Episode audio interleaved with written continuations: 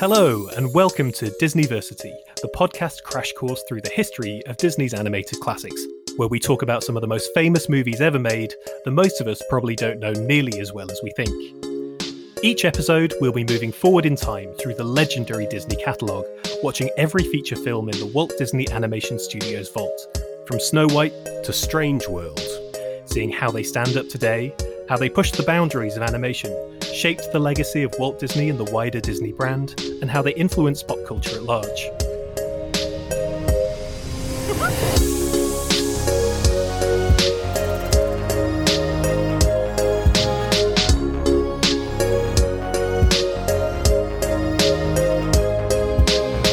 A brief disclaimer this is not an official Disney podcast, but all of these films are available to stream now on Disney Plus, so come on, watch along with us and let's learn together. I'm film journalist Ben Travis, and while I have been known to give dire warnings that the sky is falling, I'm not your Disneyversity lecturer. No, this week I'm an overconfident lion cub lolloping towards the elephant graveyard with nary a care in the world as we watch through 61 films and counting. Imparting words of wisdom along the way is a learned bird who keeps me on the right side of the tracks in all animation centric pursuits, an academic who manages to say, do this, be there, stop that, and see here, and actually make it fun. I am, of course, talking about Mr. Banana Beak himself, Dr. Sam Summers, our guide through one of the most groundbreaking and beloved animated movie catalogues of all time. Sam, Mr. Banana Beak, Zazu himself, how are you doing? Yeah, that was that was a good one. Yeah, you like that one? yeah, yeah. Because with these intros, I always think like, is he going to make me sound too smart and important. Like, is he going to make me Rafiki in this? Like, no, Zazu. That's about where it's at. I think that's about the right level. Yeah, yeah so I'm happy with that. And Zazu's a dude. We all like Zazu. Yeah. Okay. okay. Right. we all come into this. So, and Sam, this is our first recording of the new year. You'll have heard, listeners, our Aladdin episode, which, as we've said many times, we recorded that back in October. That was a little while ago. This is our first episode that we're recording, Sam, since our special episodes with Griffin Newman for a Goofy movie and with Brian Herring for a Muppet Christmas Carol. What an amazing time that was. It feels good to be back, right? 2023. This is our year, Sam. I don't know in what sense. 2023 it's our year of continuing to record the podcast. Hopefully, less sporadically. Yeah, that's it. It's our year of, of, recording the podcast and releasing it at regular intervals. That's the New Year's resolution. So, we are here to talk about The Lion King. Cannot wait for this. And we are once again joined by a very special guest one who's been waiting a long, long, long time to make his Disneyversity debut. So, back when we started the podcast, I asked this guy if he'd want to join us at some point in the show, and the film he immediately picked was The Lion King, undeterred by the fact that it was going to take us literally years for us to get there. But now the day has finally come. He's a much in demand journalist, podcaster, Q&A host, and a man who appears at literally every single film screening in the land. He's a contributing editor at Empire Magazine, an Empire podcast regular, the co host of the Fade to Black podcast. Everything the light touches is his. Welcome at last, Amon Warmann. I was willing to wait for it. I was willing to wait for it. It's on Disney Plus, so we will allow the Hamilton reference. Hello, everyone. That was an amazing intro. Thank you so much. Happy to be here. Yeah, thank you for joining us at last. So, you named this one from the off. Like, straight up, I was like, come on, we've got to get you on the podcast at some point. Like, what film do you want to do? And immediately, there was like not even a second of hesitation. The Lion King was the one that you picked. I mean, it had to be, but why did it have to be? Yeah. There's a lot of different reasons I can say, and I think all of this contributed to my picking this in some respect in terms of the beautiful animation, the incredible voice work, the songs which are immense, all time iconic great, the moments, the story, all of that played a role for sure. This is, by the way, not, not just one of my favorite Disney animated films. It is my favorite Disney animated film, one of my favorite films of all time. Period. Like it might be top ten for me. But for me, I think because of me growing up with this film and how much it brought the family together as a household when I was growing up, the memories that are tied not just with the quality of the film, but to those things is why The Lion King was the first movie out of my mouth when you asked me that question. Yeah, I mean, it's a banger on so many levels and appropriate because it's a film about family, about legacy, the the whole thread of Mufasa and Simba. We're going to get into all of that, but it makes sense that this is a film that it works for everybody as a family, but it's so good to watch as a family and have your relationship to this film change over time. Has that been the case for you? To a degree, Mufasa's death actually hits me harder now. Wait, what? Mufasa then. dies? What? no! Spoiler! You know, as you grow up and progress and go on your own journey in life, there's certain lessons you learn in the doing of that. And there are certain lessons in this film that I'm sure we're going to get to that are very universal, but they're no less heartfelt and very effectively communicated. And as you grow up and gain a greater understanding about how films work and how films are put together, your appreciation for stuff like that deepens. So that has definitely been the case for me. It is, as they say, the circle of life. And I imagine, I mean, you, Sam, and I are all around the same age, so we all grew up on this movie. I imagine, in terms of the questions that I ask all of our guests, which are the Disney films that you grew up on? The Lion King, big one for you as a kid. What else was a big Disney film for you growing up? There were a few. So The Little Mermaid, for sure. Uh, Poor Unfortunate Souls is a banger. Um, excited to, is. excited to hear that this year, the live action version. Uh, Little Mermaid for sure. Aladdin, Beauty and the Beast, The Aristocats, Yes. Sword in the Stone. Uh, which I also requested, but I got picked to the post, which is fine. It's fine. um, no, I think it was Helen O'Hara actually did a great job. And I think you would have struggled with the fact that one of the films that we did not like that much on this podcast, one of the few films that we've struggled with, is The Sword in the Stone. Wow. Oh, that's interesting. And we've had many people get in touch with us angry at the fact that we didn't love Sword in the Stone. So you you would have been joining them. Uh, but yeah, all of those ones I grew up with a lot. But all of those films are great in their own regard, but none of them really resonated like The Lion King did, especially when it came to family watches. Like that's something my mum would still sort of you know watch with a smile on her face. Right now, if I were to put that on, she'd be you know signaling along to the Circle of Life and doing all the things. So yeah, The Lion King for sure towered above all of that. Yeah, I mean, for me, rewatching this in the last couple of days has been uh, just a wonderful thing. I loved rewatching this so much. This was huge for us as kids, right? Yeah, enormous. I mean, it was it was the biggest. Well, you know, we'll get to it, but commercially, it did the best out of any of these movies, and that's not something I really noticed actively when I was a kid, but it obviously fed into it. Like The Lion King was everywhere for years. I was born a year and a half before this movie came out, so I was like not conscious of this movie being released when it was released. But when I was growing up and getting into Disney movies properly, like sort of 1995 onwards, this movie was still huge and the merchandise was still everywhere and the songs were still everywhere and there was still no escaping it. So it really did follow me throughout my whole childhood. It never really went away as a phenomenon and then the sequels came out and everything. It was ubiquitous, yeah. Yeah, I don't know if this is just our vantage points as being kids through that time, but I also feel like that kind of never went away. Like the characters have never disappeared, the songs have never disappeared. If you go into the Disney shop, if you're listening to Disney compilation albums, like right up front, you're going to get Hakuna Matata on there. You're going to be able to go and get your Simba plush it just feels like I think it goes beyond our perspective as kids of that era that this film was just crazy huge and continued to be a massive cultural force for years and years and years. So this was a huge film for all of us as kids. But Amon, what are the Disney films that mean a lot to you now? Which are the ones that you've seen later in life, either more recent films or older classics that you've kind of seen in the intervening years that mean a lot to you now? Zootopia is one that definitely springs to mind. I love that film. Uh, or Zootropolis, depending on where you are. I still don't know which one the British title is. I just say both in quick succession and hope that nobody notices. Ours is Zootropolis, and you can remember it because it's worse. I really liked Big Hero 6. Yeah. Uh, is something with that I still do from time to time. Uh, Me too. Yeah. Baymax vibes coming from both of you right now. Yeah, oh yeah, fa la la la la la. Man, that's part of the culture now. That's never going away. There's one which I didn't say in terms of the Disney films that I grew up with that I just remembered. Hercules. Oh, Bang of a yeah. film. I love that film. I actually did an Empire column on it last year because the muses in that film, I love them so much. And I dedicated pretty much an entire column just to that. Um, the way in which they drive the story, but with fantastic songs, beautiful lyrics, and the vibrancy of the muses and the different personalities they all have and the way they bounce off each other.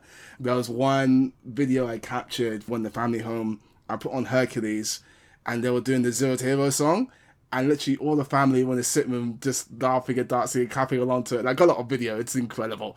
And that was like, you know, fairly recent too. But that just goes to show you the power of you know, growing up with that film. So that one especially as well.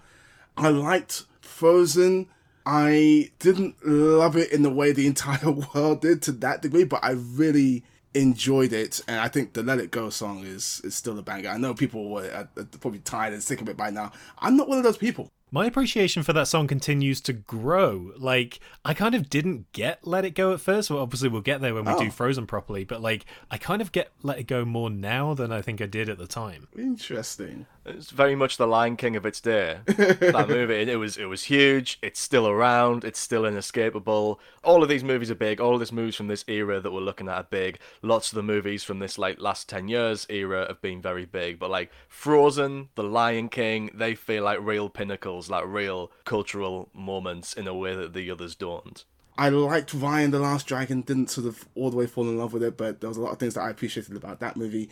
And of course, I can't believe it's taking me this long to mention it. I'm sure Ben has been internally screaming at me for the last two minutes, but Encanto yes. is also another one which I really enjoyed. Amazing. Yeah, you can't escape the Lin Manuel love. Yeah. Okay, well, that is enough from us. We're all sat down, the register's complete, and it's time for class to begin. This time, we're delving into the circle of life with 1994's The Lion King. Right then, Sam. It seems like everybody in the world saw this movie. We've seen it over and over and over. But in case anybody out there has not seen The Lion King for whatever reason, how are you listening to this podcast if you've not seen The Lion King? If you don't know the plot, Sam, get us up to speed. Simba is a young lion cub destined to inherit the mantle of king from his father Mufasa. When his evil uncle Scar conspires to kill Mufasa and take the crown, Simba grows up in exile and denial before finally accepting his destiny and deciding to take back what's his. That was quite succinct, wasn't it? Yeah, that was pretty pretty swift. You did a great job of tying all of that plot in. So this is, as we're going to get into shortly, kind of a retelling of Hamlet, but with lions. Hamlet with lions. That is the deal. But we are on this insane run of Disney films at the moment. This is like peak renaissance. We're coming off the back of The Little Mermaid, Rescuers Down Under, Beauty and the Beast, Aladdin, and that leads us to The Lion King, this incredible run. There was a slightly longer wait for this one because all of those previous films came out at one year intervals. There was no Disney film in 1993. They skipped straight to 1994 for The Lion King. So was this one uh, just an especially big undertaking? You know, not necessarily. Like some aspects of it were, like the wildebeest chase, which we'll get onto. That was like a really big technical undertaking that took basically the movie's entire production cycle. They were working on that scene in the background, or like one unit was working on that scene. But the main reason why this took a little bit longer to come out was because there was a little bit of a not a schism going on at the studio, but there was things going on at the studio. So we've said that all of those previous movies did basically come out at one year intervals, but now after the huge success of Beauty and the Beast, that's when Jeffrey Katzenberg and Michael Eisner really commit to we are going to bring out a movie every single year. And to do that, the animation department that worked on Beauty and the Beast and Aladdin was split and put to work on separate projects so that we can cycle them. Well, these guys will do a movie that'll come out this year, and then these guys will be working on a movie that'll come out the following year. So, Beauty and the Beast and Aladdin, those were the last films on which all of the genius Renaissance era artists worked together. And the story goes that so this movie was in production simultaneously with Pocahontas, and the way it's often told is that Pocahontas that had the A team. Like the best guys, the top top animators were put on Pocahontas, and the Lion King had the B team. And that's because Pocahontas was seen as the more prestigious project, especially by Katzenberg. We'll talk about it more in the next episode, but Beauty and the Beast got so close to winning the Best Picture Oscar. Pocahontas was Katzenberg's attempt to really clinch that. It's a big, epic story based very loosely on American history. This is the kind of movie that wins Oscars when it's made in live action. All we're going to do is make it in animation and it's going to be a shoe in. So Katzenberg was pitching that as the prestigious project. A lot of the big time animators chose to work on it for that reason. So another version of this story is that the directors of each movie held wine and cheese parties to show off the storyboards and the concept art to try and attract the animators, and in that context, most of them chose to work on Pocahontas. But either way, The Lion King was kind of seen as the lesser movie, a slightly weirder, more out there concept, maybe a less surefire hit. Hamlet with lions, Elton John pop songs, doesn't necessarily scream like obvious success, I guess. Yeah, let's get into that. So, so many of the Disney films we've covered that are based on something, they're either based on existing novels or they're based on fairy tales. This feels like the first time we've had something different. The plot itself is taken from Hamlet, but they've brought in the idea of using lions to tell that story, to put it in a different context. How did The Lion King come to be as an idea? Well, the pitch was never Hamlet with lions, to be clear. Like, that was never how it was conceived, how it was described. The origin of the story is disputed, but the original idea is usually dated to 1988, and it was actually described as Bambi in Africa. Because this is massively Bambi, like all the stuff with the Circle of Life. When we talk about kind of a coming of age story where the opening shot mirrors the ending shot, and they start off as a kid and they end up as the dad, that's Bambi. Right, yeah. I want to maybe get into some of the comparisons between those two films more closely down the line because I do think it's fascinating.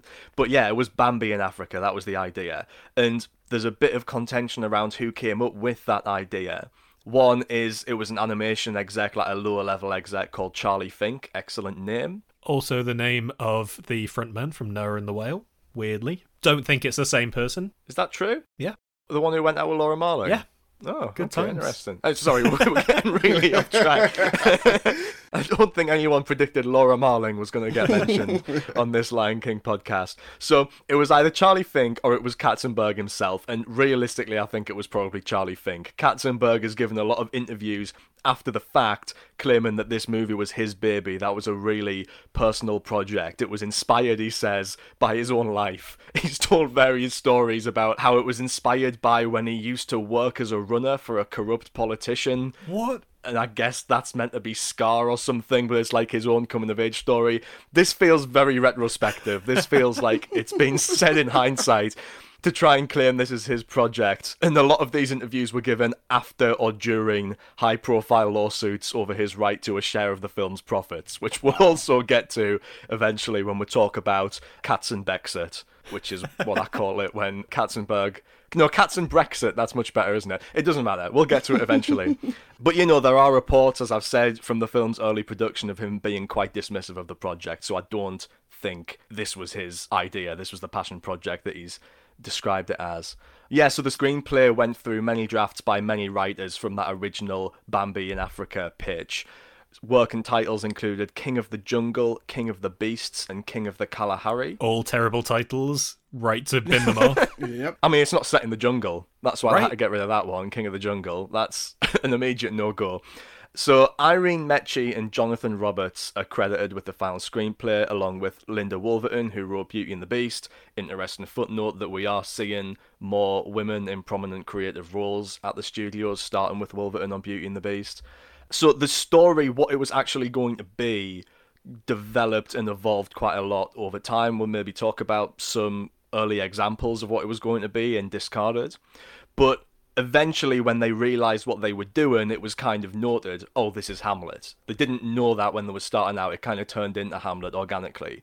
And when they realized that, they started incorporating more Shakespearean elements as inspiration things like Scar being Mufasa's brother and Mufasa returning as a ghost were added quite late in production after that similarity had been realised. And once they realised the similarities, they tried to get as much Hamlet in there as they could without it being forced. Because that's already an interesting element, right? That this is accidentally or not basically a retelling of Hamlet with lions. Then you go, let's get Elton John to do the music. Like, he's a huge name. We've had Alan Menken and Howard Ashman doing lots of the music for these last couple of films that we've discussed. But this is like a big pop artist, a big chart artist, collaborating with Tim Rice, who wrote some stuff on Aladdin as well. How does Elton John get into this mix? So Tim Rice was the first element in place. He had worked with them on Aladdin. And Elton John was not the first big pop act that Tim Rice suggested as a collaborator for this movie. They asked Tim Rice who he wanted to work with, and he said, I want to do this with Benny and Bjorn. what? We could have had like ABBA Lion King. Yeah. You're talking about a fork in the road. I would never want to trade off the songs from The Lion King. We're going to talk about them when we talk about the film. Uh, The music in this film is incredible, but I, I can't help but imagine what ABBA's Lion King would have been. Oh my god. it's a real, yeah, it's a real sliding doors moment, like what we could have had. I would like, could we do that now while Benny and Bjorn are like still with us, still working, still writing? Can we get them to like do what they think they would have done? I don't know. I, I think that should happen. Maybe we can pull some strings. the closest we can do is go to a Saturday afternoon matinee of the Lion King theatre show in London and then go to the evening show of ABBA Voyage. and then whatever our dreams conjure that evening, that is the closest we're ever going to get to ABBA's Lion King. Oh my god. So Benny and Bjorn didn't fancy it, unfortunately. So Tim Rice's next suggestion was Elton John. David Geffen, who was a friend of Jeffrey Katzenberg's, who was a music mogul who'd worked with Elton John in the past, set it up. He was also the guy who put Katzenberg in touch with Howard Ashman and Alan Menken because he produced Little Shop of Horrors too. So Geffen is actually a very influential guy who would continue to be influential in the process of Cats and Brexit. So we'll probably get a little bit of Geffen later on. But we also, I think, need to acknowledge the score for this movie. Amon, you're a bit of a score guy, right? if that feels like something you'd be interested in chatting about. So, like, I don't think a lot of people know this is a Hans Zimmer score. It's not really what you think of when you think of Hans Zimmer. No, I mean, maybe it's because I'm such a massive Hans Zimmer fan, and so I remind people that this is a Hans Zimmer score any chance that I get. Uh, but yes, this score is absolutely phenomenal. I'm sure we'll get to it in more detail in a second, but King of Pride Rock is a track that always, always gives me chills. And then when you pair it with the actual visuals of what's going on in that moment, it's really something special. Uh, and when you add in Zimmer's orchestration and then add in the African core voices, which this film does at multiple points, it just bolsters everything and augments everything and helps certain moments land with even more importance. So yeah, this is a top five Hans Zimmer score for me. I do not say that lightly, but it is that good. Yeah, it was a South African musician called Lebo M who Right. wrote and arranged the choral chants, so we should shout him out as well. That's like a really important part of the soundscape of this film, as you mentioned. So I would say four important names crafting the aural landscape of this movie, and that is such a huge part of what this movie is. Like all Disney musicals, like the music is important, but it's so deeply intertwined with the fabric of this film in, in this particular instance. It's such an unlikely combination of people. It sort of shouldn't work. The fact that it does work and that it's in- as incredible as it is, this kind of incredible orchestral master in Hans Zimmer, a sort of pop giant in Elton John, the amazing choral arrangements, as you say, was at Lebo M, and Tim Rice on lyrics. What a squad, you know? Assemble them again, do it again. But let's go into some of the other creatives here. The directors, Roger Allers and Rob Minkoff. I don't know if we've encountered these names before. So you said it was kind of the B team working on this film. So who were these guys and, and where did they come from? Yeah, I don't think we'll have mentioned their names. We've encountered their work. So Roger Allers was head of story on Beauty and the Beast, and Rob Minkoff was a director. He directed the Roger Rabbit short cartoons, like the theatrical shorts that followed up that movie. He also dabbled in songwriting. He wrote "Good Company," the worst song in Oliver and Company. so swings and roundabouts in that guy's career. So yeah, they brought together these two guys who well, at least in Allers' case, hadn't had loads of experience directing, but I think they played to each other's strengths. Didn't have much of an impact, like considering this was the biggest Disney movie ever and would be for a long, long time. They didn't really contribute much to any of the other films in the Disney canon. Roger Allers contributed. He he like started off as the director of Kingdom of the Sun, which is the movie that would later become Emperor's New Groove and then he went to Sony where he directed Open Season, terrible movie, and Rob Minkoff moved into live action where he made Stuart Little and Ben a film we're both big fans of, the Eddie Murphy Haunted Mansion movie. Right, I knew I recognised that name. We watched that just the other day after Halloween for no reason. So those are the directors, Roger Allers and Rob Minkoff. There's one last thing before we get into the film itself. Another name that comes up at the end of the film that this is dedicated to Frank Wells. Is that a name we've come across in the podcast so far? Yeah, I'm sure I will have mentioned him because he joined Disney with Eisner and Katzenberg during that big takeover around the time of the Black Cauldron. His title was president of the company. So he was sort of parallel to Eisner. He was sort of like the left brain of the operation, which is a similar relationship that Walt and Roy Disney had. Like Eisner was more the creative guy, and Wells was like the operations guy, the finance guy, the logical guy. Uh, that's that's usually how their relationship is described. And Wells died in a tragic helicopter crash God. a few months before this movie came out, and this had a huge impact, even though he didn't work directly with the animation studio, which is why we haven't talked about him loads. This had a huge impact on the Disney company. Again, another big factor in Cats and Brexit. So we will. I think I prefer Cats and Brexit. I don't know. We'll figure it out as we go. And uh, so we, we will kind of follow up on the aftermath of his passing. But yeah, very sad, very tragic. A real fulcrum point in the history of the studio, and fitting that this film is dedicated to him. Amazing. Right. So I feel like the table has been set. We have this absolute banquet of a film laid out in front of us. A banquet of grubs, delicious wiggling grubs. Should we go to Pride Rock? Should we get stuck into The Lion King? Yes, please. Let's do it. Woohoo! Don't know where that came from. You're keeping that in? Yeah, that's saying in. Why not? It's Ben's signature catchphrase. So often we kick off these discussions, obviously by talking about the opening of the film. And I'm just going to lay a flag right now and say I think the opening of The Lion King is the best opening of any Disney film we have discussed so far. That includes the incredible tracking shots in Bambi, the great but kind of horrifying, scary opening to The Fox and the Hound. That includes The Little Mermaid and the Fathoms Below song. The opening of The Lion King, right? The way that the music kicks in, the red rising sun, all of the animals standing up is just absolutely magnificent. There is something about the warmth and the openness and the excitement, the vibrancy of this film that is just there right from the opening seconds. Are we all in agreement on that? Sam, do you agree? Where do you stand on this being the best opening to any Disney film?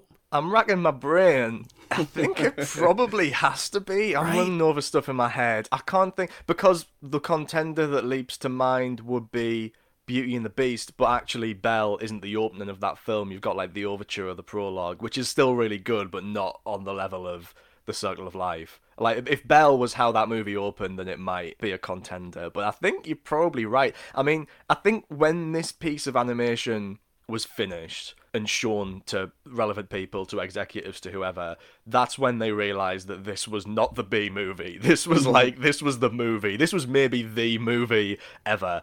And the original trailer for this movie was just this mm-hmm. song. They just mm-hmm. showed this thing, and it was like, look at what we've done. Look at it. That's all you need. What's it about? Doesn't matter. Circle of life. Look at the animals. Look at the sunset. Listen to the music. Incredible. Yep, fully agree with you. I think the stiffest competition Circle of Life would face would probably be the Gospel Truth in Hercules, which is a banger That's of epic proportions. I truly believe the Gospel Truth is a banger. It does not come close to what they do with The Lion King. When you talk about visual storytelling, when the phrase visual storytelling in the book of movie phrases is written, a screenshot from the Circle of Life is what you're going to put right next to it. Because, my gosh, the fact that it could convey such a sense of place and importance with nearly a line of dialogue is really, really special. So I love that. I love how iconic it feels. I love the animation in so many respects. The lighting on Rafiki as he's introduced in the scene is one such thing. When he breaks the fruit, iconic imagery. The, of course, lifting of Simba, proclaiming him to the rest of Pride Rock is an iconic thing. By the way, we can't mention The Lion King without mentioning a certain gif which you should try hard to avoid unless you are actually going for it, which is the gif where they throw Simba off the cliff. yeah. If you see that gif shared from the Disneyversity account, that is an accident. We didn't mean to share the version where Rafiki holds Simba to the sky and chucks him off the edge of the cliff. We don't condone that version. Yeah, I want to pick up on something specific you mentioned there, which is the light. When I was mm. watching this again, the lighting in these shots is absolutely stunning. I think the sense of nature, the sense of place, Sam, we're going to talk about Bambi a lot in this episode, as we said. So much of Bambi is situating you in the forest.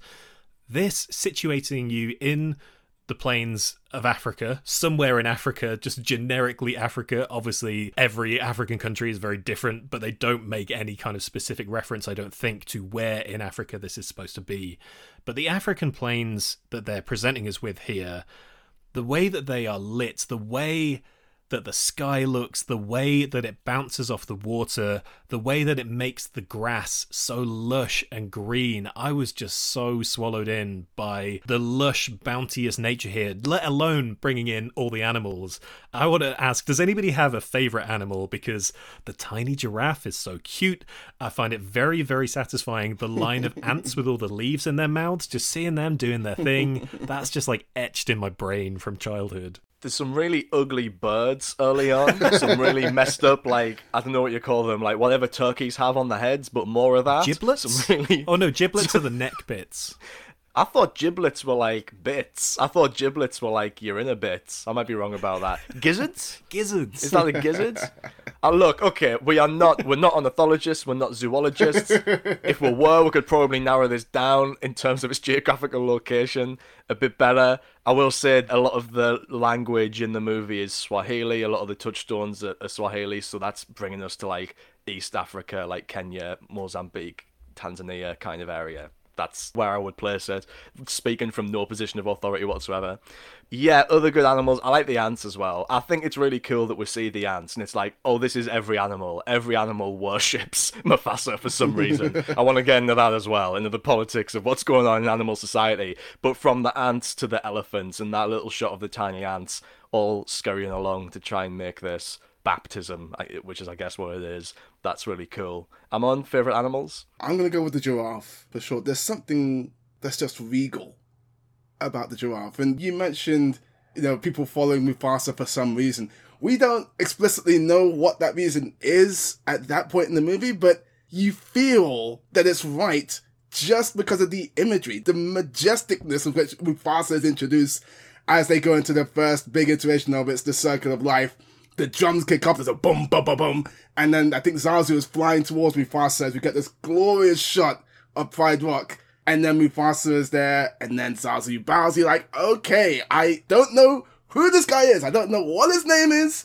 I don't know sort of how he fits in, but this guy is a big deal. And I get why, just because of the imagery. And I, I love that. The, the regality of this piece is something which I will be coming back to as this podcast goes on because it's something that I feel at multiple points in the movie. I mean, that's where the visual storytelling comes in, right? Like, we do not need to fully understand, and perhaps may never fully understand what this culture is or how it works yeah. or why it works, but this sells it as an idea. This sequence, this song lets us know what we are in for, what kind of world we're entering into in, in a really succinct but also really beautiful and moving way.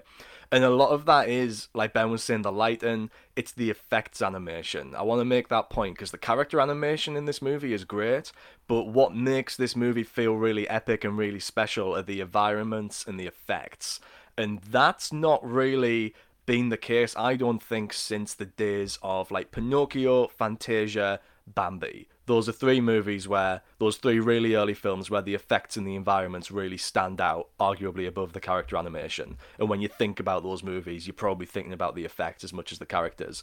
And The Lion King, it's like really the case there. It gives it this sweeping scale. So when you're saying effects animation in relation to the Circle of Life sequence, beyond the lighting, what sort of things are you talking about? What things should we be looking out for there? Oh, that's an interesting question. I mean, every time we see like a reflection, every time like when the focus shifts in that ant sequence, I would say that falls under the remit of effects animation. Everything that's going on in the sky, the sunset, little moment, but the little juice the little juice that Rafiki spreads around on Simba's oh head. Oh my god, again, obsessed with that as a kid. Like the sensation of him cracking open whatever that fruit is and the yeah. thumb across the head. I, there's something so tactile about that. It's unreal. Absolutely. Later on, when he's got the, the drawing of the baby Simba on his wall and he draws him a little juice mane, gives him a little painted mane. Beautiful. Juicy mane.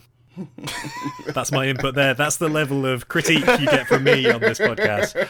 Uh, just before we finish on Circle of Life, I just want to highlight if we're talking about how this sets up Mufasa and sets up Pride Rock as a place and the tone of the film, the thing that I love is that yes, it is epic, it is huge, but it is, as I said right at the start, it's warm. This could easily feel imposing or dangerous or like exciting but scary and it does not feel scary. I don't know if it's i guess partly a combination of the music is actually very mellow. You have that kind of big piercing cry to start it off which is a like call to attention. But from there when the song gets into it it's so mellow and so luxurious you can just bask in it. And that combined with the hazy lighting and the gorgeous colors of the sky it feels like this joyous occasion like you're getting a window into this beautiful incredible exciting moment that just makes you feel warm and so good.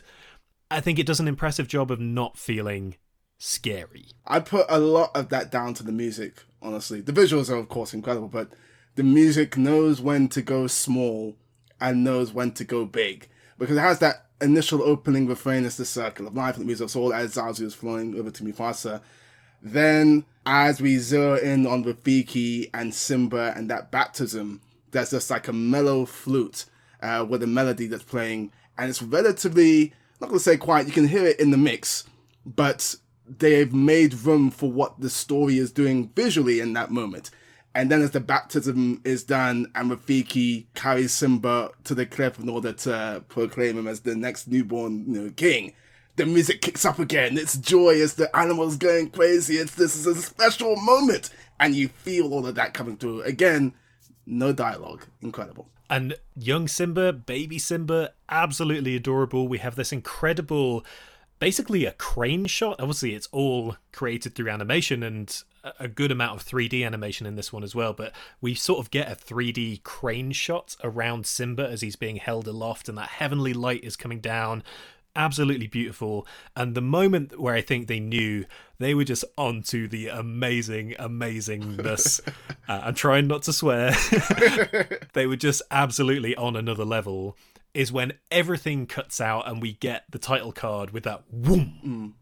Yeah. Everything cuts out. Boom. The Lion King.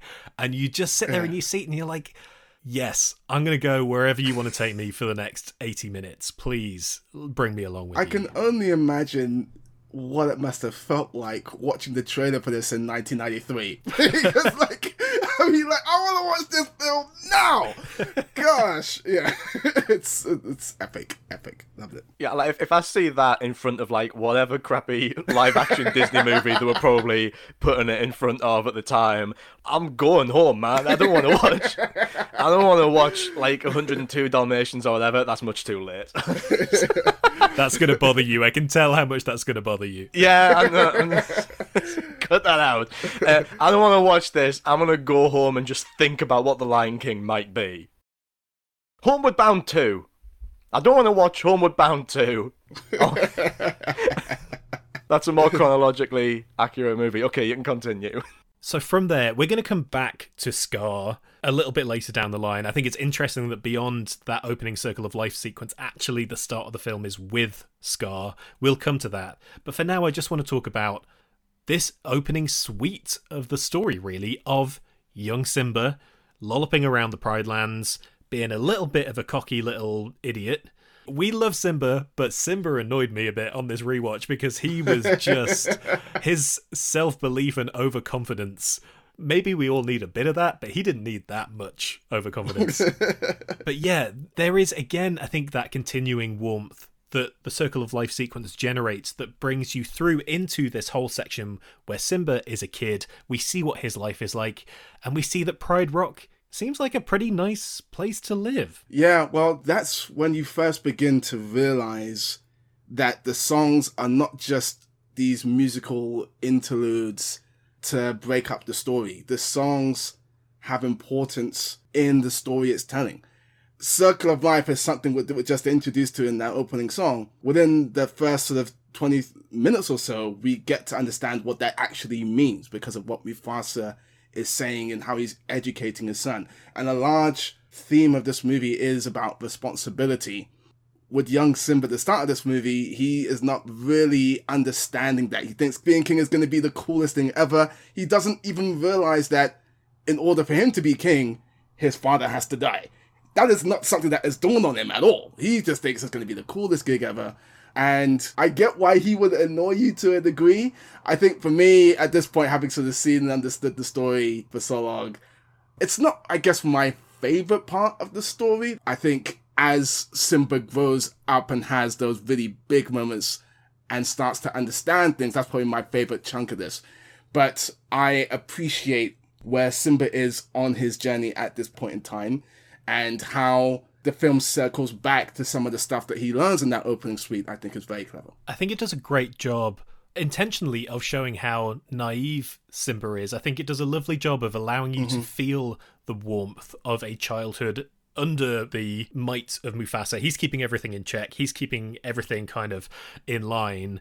And that Simba gets to grow up in this very safe environment, not knowing the true danger that's out there. But we get these little flashes of it. Obviously, in the interactions between Scar and young Simba and the machinations that he's putting into place, but also these little mentions of, oh, there's hyenas in the Pride Lands. There's like on the boundaries of this safe place, there is some really dangerous stuff that he's going to have to encounter when the time comes and therein we find maybe one of the kind of political issues that I have with this movie. Great movie, perfect movie, but like it's pretty dicey when you start breaking it down. And like the core of that is really the hyenas and what the hyenas are. Like when Mufasa finds out that there are hyenas in the Pride Lands, oh okay, playtime over, I am gone. I've gone to sort out this encroaching hyena problem. It's serious business. So like you were saying, Ben, it's it's pretty nice to live in the Pride Lands if you are a lion. otherwise, you have to fit into this idea. Like the circle of life, that's a lion idea. Yeah, it feels like that the circle of life is what the lions have come up with to convince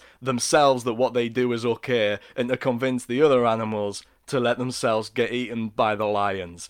So the circle of life at its heart is this idea that like, okay, the lions eat the antelope, but then the lions die, and then they fertilize the grass, and then the antelope eat the grass, and it's the circle of life. And that's a perfect device for reconciling the obvious moral issues that emerge around predation in any fictional world populated by anthropomorphic animals, but it creates troubling moral questions in light of the fact that they are anthropomorphized and therefore they are politicized. And I think that's an interesting difference between this and Bambi, by the way. Those animals in Bambi aren't as anthropomorphized as the animals in this movie. Like, they don't have, like, a culture in, in the same way. They don't have a political system in the same way that the animals in this movie do, or at least it's not focused on that much.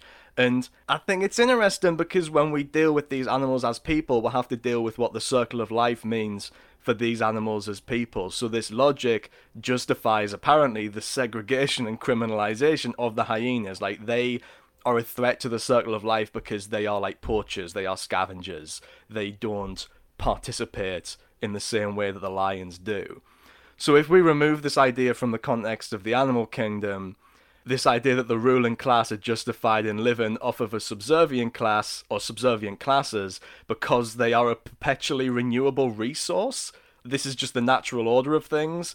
This society's existing structures are correct, and if its rulers are usurped by undesirables like the hyenas, the natural order will collapse into chaos. And that's why Scar's army are hyenas in this movie and not lions, right? Because if it was lions, that's just lions still. That doesn't interrupt the circle of life, but because it's hyenas, because it's different people from outside, that interrupts this like big mythic circle of life, which is just a justification for how they live.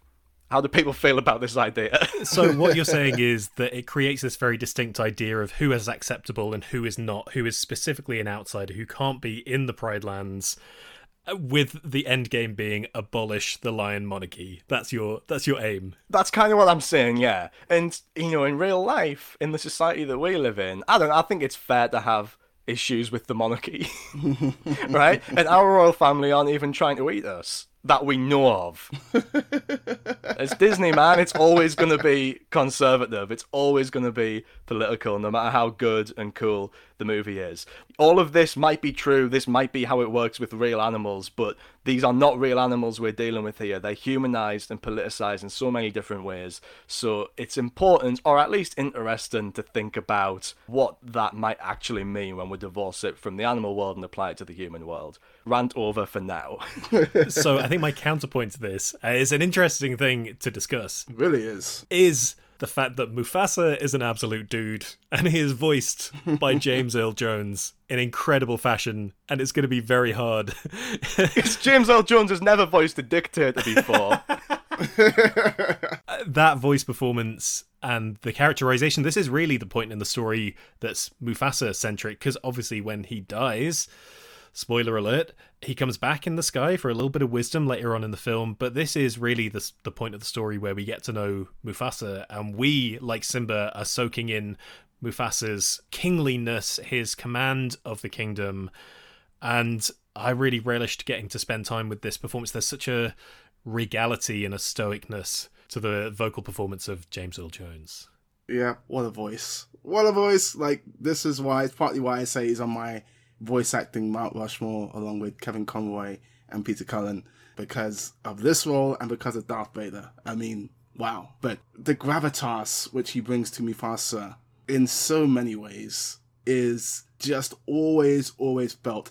But again, even in the darker moments at points, the the warmth that he still manages to bring to the vocal performance is always felt. And then in addition to that, there's like some really punch the air cool stuff, like when Simba is cornered by the hyenas, he tries to do his roar, and they're making fun of his roar, they're like, do it again. And then Mufasa roars when uh, it's just like, and then it's like, if you ever harm my son again. Like, I mean, I would be scared if James Earl Jones talked to me like that too. I would get it.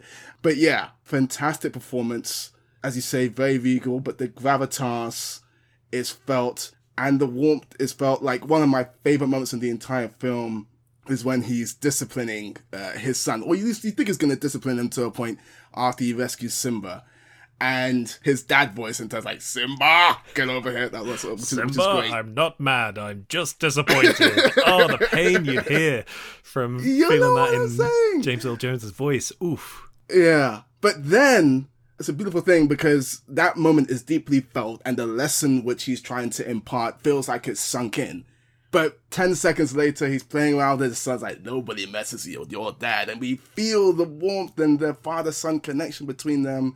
And the music rises to accentuate that as well. It's beautiful storytelling. He's such a good dad, man. Like, if you think about Disney dads, they're either buffoonish, like Maurice in Beauty and the Beast or the Sultan in Aladdin, or they are really overbearing and controlling, like Triton, or they are Bambi's dad, the Prince of the Forest, who is just a complete absentee, has nothing to do with him. And even though Mufasa plays a similar role, you do get that warmth. Like, one of my favourite shots that I just noticed this time round, or like I just really internalized this time round, is when they are just playing with each other. It's like around the I can't remember if it's just before or just after the the great kings of the past speech, but they are just there's just a little frolic, just like Simba and Mufasa jumping around in slow motion in that beautiful like nighttime savannah. And it's just, oh man, this guy is just a good dad. I think a lot of the guys on your voice acting Mount Rushmore, like Kevin Conroy as Batman and Peter Cullen as Optimus Prime. It's like, ah, just firm but fair dads. Yep. Amon Warmann's animated dads. yep. hundred percent. I just want to quickly touch on Simba and Mufasa together. We have that moment. If we can push to the side the politics of it for one second, the everything the light touches is our kingdom. That actual shot from an animation perspective stood out to me. It felt like a sort of hybrid shot of kind of 2D and 3D. It felt like the characters were maybe sort of 2D animation, but the landscapes themselves were sort of caps assisted CGI. Is that what's happening there, Sam? Uh, yeah, I mean it's all caps assisted at this point. Uh, obviously, the 2D characters are drawn on paper and then coloured and composited in caps. But yeah, a lot of those backgrounds will have elements of 3D to them, or like a digital version of the multiplane camera, or perhaps the two working in tandem. Okay, so we have to talk about I Just Can't Wait to Be King. This is the kind of big musical number that propels the film forward, keeps the energy going. And there is so much going on in this from a visual perspective as well as a storytelling perspective. It's like when this song kicks in, the whole color scheme of the film just changes. Again, as we've been talking about with some of the bangers of the Renaissance era, Sam, some of the big songs, this musical number also seems to take place in this kind of nowhere space, in this musical reality where they're kind of out of their environment, but it changes the color scheme of the film. And it uses all of the animals in this kingdom as backing dancers and assistants to this musical number in a way that I thought was really beautiful. And it struck me that a lot of the kind of watercolor stylings, maybe some of the environments used in this sequence, felt kind of Mary Blairish. There's a name we haven't encountered in a while. The legendary mm. Mary Blair, whose illustrations and concept art were so pivotal in a lot of the Bangers era movies and some of the package features as well.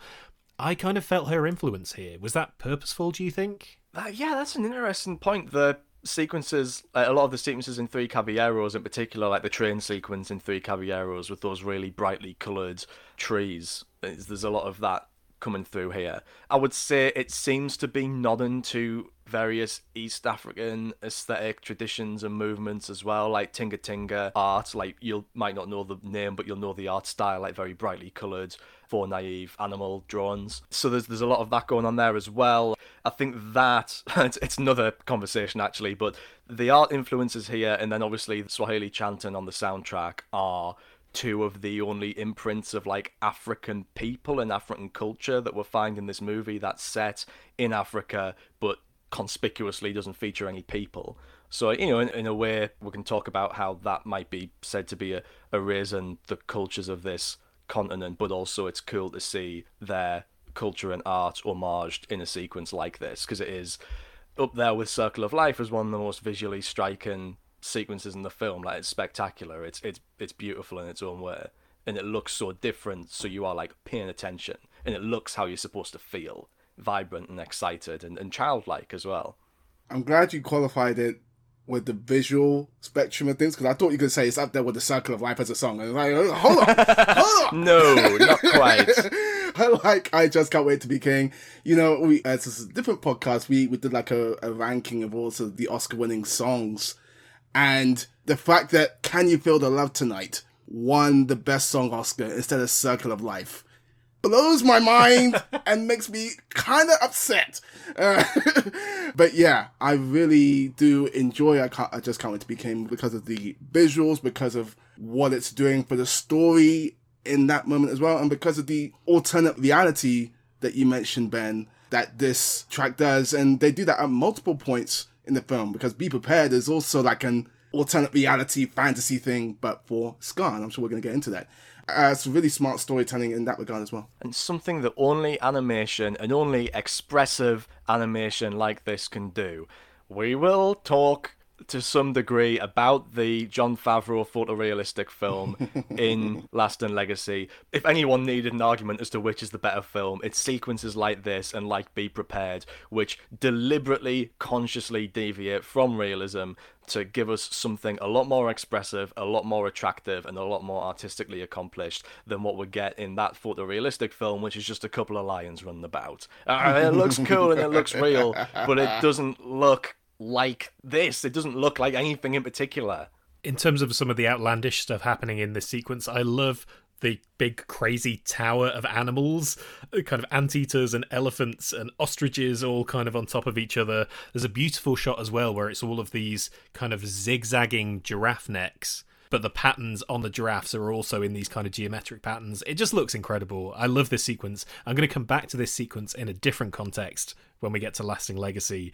But I think we need to pay some respect to Scar and the characterization of Scar. Let's get back to Scar, who, as we said, opens this movie after the title sequence. We don't zone in on young Simba, we don't zone in immediately on Mufasa, we zone in on Scar, feeling his dissatisfaction with his place in the pack. Being overshadowed in many senses by Mufasa, about to have the rug pulled under him, in the sense that Simba's birth means that Scar has once again been pushed down the line of ascension, and he is not very happy about that.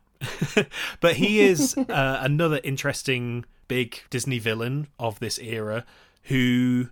Sam, what does Scar represent here? I mean, yeah, they don't really miss with their villains in this era at all, do they? But Scar is another one where, you know, like Ursula, to an extent like Jafar, where the pleasures of watching him derive from the same things that make him other within the context of the movie, but also within a broader social context. So, like, Scar is a queer character, right? Scar is camp, Scar is a fet, Scar is an outsider in so many ways. Of course, he looks different, he's coloured different from the other lions as well. But it is his campness, it is his queerness that makes him so pleasurable to watch. And yeah, I mean, it's, it's, he's just so cool and suave and sophisticated, but also there's an element of that Professor Ratigan like posturing, like he's attempting to come across as sophisticated because he needs to differentiate himself from the rest of Lion Society. Like he says, Mufasa might be stronger, but when it comes to brains, I've got the lion's share. Like he's leaning into these things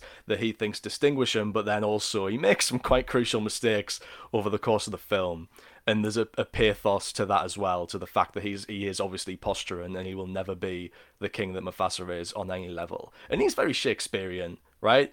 And he is Claudius from Hamlet, he is Richard III, he is Iago from Othello. He's kind of a blend of these different Shakespearean villain influences. And of course, when you do that, you get a complex character. When you're talking about the elements of queer coding to this character as well, he seems to own his otherness. He revels in it. There's that moment where he has a scene with Simba, young Simba early on. And Simba, in his naivety, just goes, You're so weird.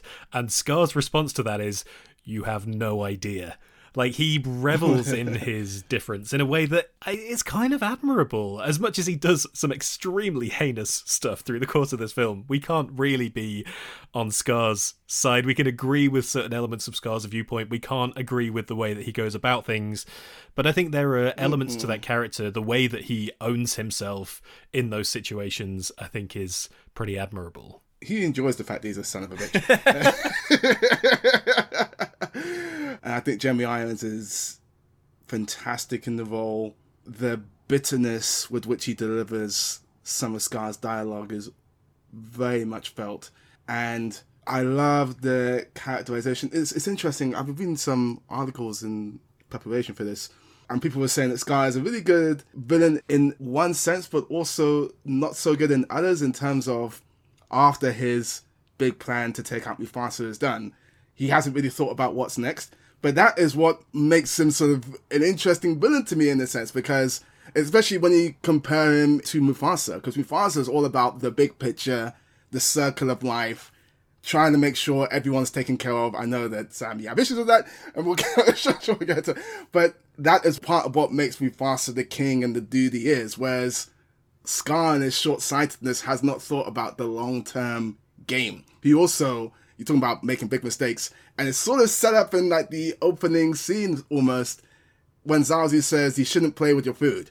If Scar didn't play with his food, he'd probably be okay. But in many respects, that's what he chooses to do, and it comes back to bite him in the ass. But I love Scar in this, and as I say, Jeremy Irons, the the venom with which he spews some of his lines, like when he takes out Mufasa, that long live the king and then sort of get that shot where everything around Mufasa is dark apart from his eyes, which which just makes it even more just like damn. Um, you can tell that he has thought about this moment and exactly what he's going to say at this moment so many times as he delivers that line because he's so ruthless and cunning and just makes everything that much more chilling. He's ruthless and cunning, but he is also camp and playful, and it's a performance. So, like, he will say, "Long live the king." He will wait till he thinks he's about to kill Simba and say, like, by the way, I killed your father. and it's like, okay, a lot of villains, like that's a cliche of the villain taking time to reveal that it was them who did what they did. But this feels like a little bit more than that. It's just that the, the joy that he takes in, like, it was me. Even though he probably knows on some level that's the worst thing he could have said in that situation. For me, the one that stood out is when he's basically gloating to young Simba that he's about to kill Mufasa and it's kind of going over Simba's head because he's just a little kid. He doesn't really understand any of the context. And yes, Scar gloating about the impending murder of Simba's dad to young Simba. That is very, very high up the villainous stuff list. if we're drawing up a list of all the villainous actions of every Disney villain so far, that's up there. is this the Simba, it's to die for. it's to die for. Nobody says that. That is, if anyone ever said anything was to die for to me, I would immediately be suspicious. That's not a normal thing that we say. You only ever hear that when someone hinting that they're going to kill somebody. As we pointed out, he doesn't really have much of a plan beyond kill Mufasa, ascend to the throne, which is ironic because his big song is called Be Prepared. yeah. and this is another great villain song. It has, in true Disney villain style, lashings of green lighting, green smoke, green spewing geysers. I also like the touch that we get a bit of green in Scar's eyes as well that has to feature in in the majority of these Disney villains. It's a great song for me, a great sequence, but I will warn you all, not a good karaoke number. You think it's going to be a good karaoke number, but there's so much spoken stuff in it that if you're again, ironically, not prepared for the spoken word bits, you're going to hit some roadblocks along the way there. I take that as a challenge, Ben. Uh, ben, you were there when I did this for karaoke last year, so I don't understand. Come on, Ben. You, like I killed this karaoke number. I smashed it. I don't know what you're talking about right now. this is a great karaoke. I feel song. like I've heard other people not attack it with such vigor as you were able to. The spoken word bits, that's part of the performance, man. No, you fool, I will be king. That's part of the game. Decades of denial are simply, simply why I'll be, be king, king, undisputed, undisputed, respected, respected, saluted, saluted, and seen for the wonder I am. Yes, my teeth and ambitions are bared. Be, Be prepared. prepared. I mean, Come on. Was a banger. I will say. Okay, I, I retract it all. Us three are going to go and do karaoke, just us, and I am going to just sit and bask as you guys do in perfectly in sync every single spoken word bit. And be prepared. I'm excited for that now. Bring it on. You can do just can't wait to be king. You can be Baby Simba. Fine, yeah, I'll do the basic but really fun one. Yeah, I, I'm I'm happy with that. That works for me. No, I love the song. It's second to Circle of Life, obviously. It's a banger. I love the lyrics. I love how funny it is, even though it's really, really dark. As uh, when you pair the lyrics with some of the visuals in this song, it's really, really fun. It's like, you won't get a sniff without me. As the camera sort zooms in on him is really, really great. And also, this song, we see it at multiple points, but this is another track that does it in terms of how Scar views the hyenas, which is that he thinks they're idiots. He doesn't have a lot of love for them at all. He's only using them to aid him in his lust for power. But it's like the lights are not all on upstairs. Like he can be, he perceives these guys are just dumb fools, which makes his ultimate comeuppance that much more sweeter because it's hyenas who do him in at the end. So yeah, again, really great smart storytelling in that regard too.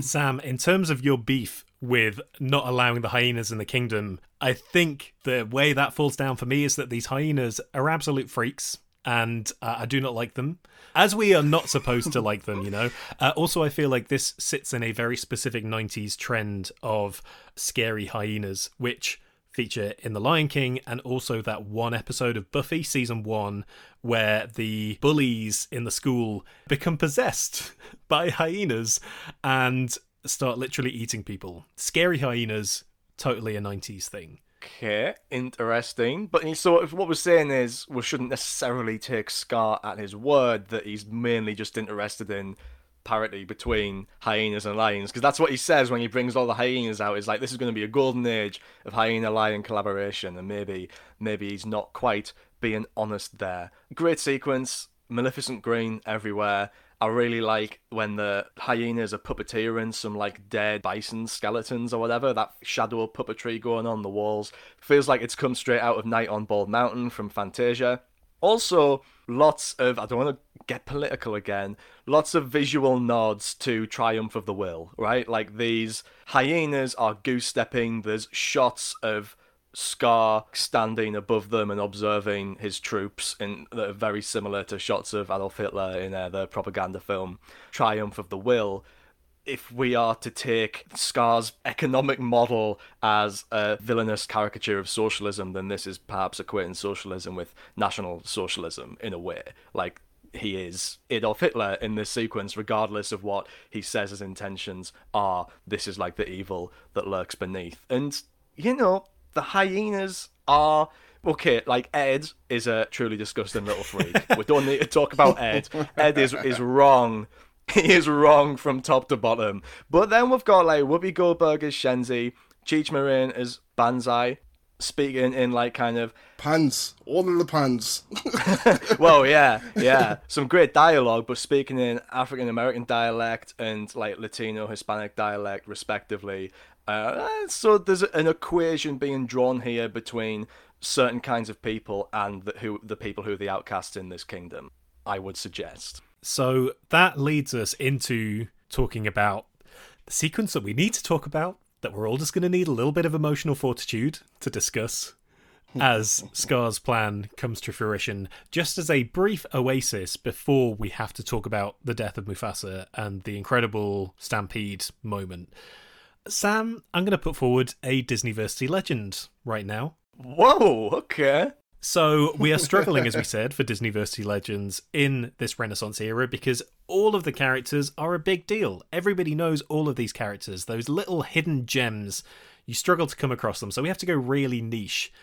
And my niche for this one is the chameleon walking along the rock that Simba chases away. He's unbothered. He's chilled. He's just doing his cool little chameleon walk, just strolling around in this canyon. I'm a big fan of chameleons anyway. I think it's really cool that they just have these weird little mitt hands.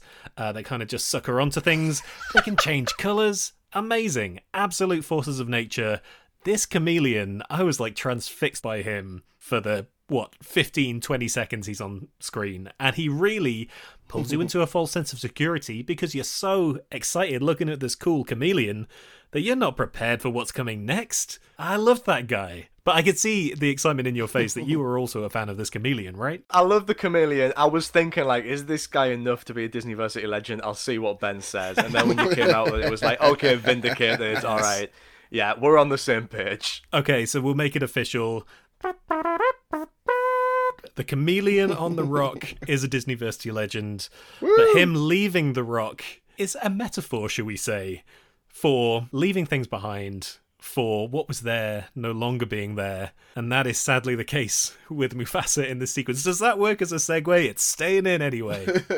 this sequence, the stampede, the death of Mufasa, the apex of Scar's plan, is amazing on so many levels. The emotional wound of this moment in all of us 90s and late 80s kids who grew up with this film, the pain of the death of Mufasa lives long in all of us. But rewatching it now as an adult, you see how effectively they set up that moment and all these little things they do to make it hit as hard as it does. And there are various little dramatic things, as you said, Amon. That real kiss off line of Long live the king as Scar kills Mufasa just to really twist the knife. All of these shots cutting back to Simba in absolute peril among this terrifying stampede. That incredible zoom, that really sharp zoom, all the way into Simba's face as the horror dawns on him of what is happening is amazing. Yeah, it's a dolly zoom, isn't it? It's uh, another example of the way that these computer assisted films are able to imitate live action camera work. You get that. Uh, a few other points. There's a couple other dolly zooms in this film, and there's also like the conspicuous shifts in focus that we talked about before with the ants, for example.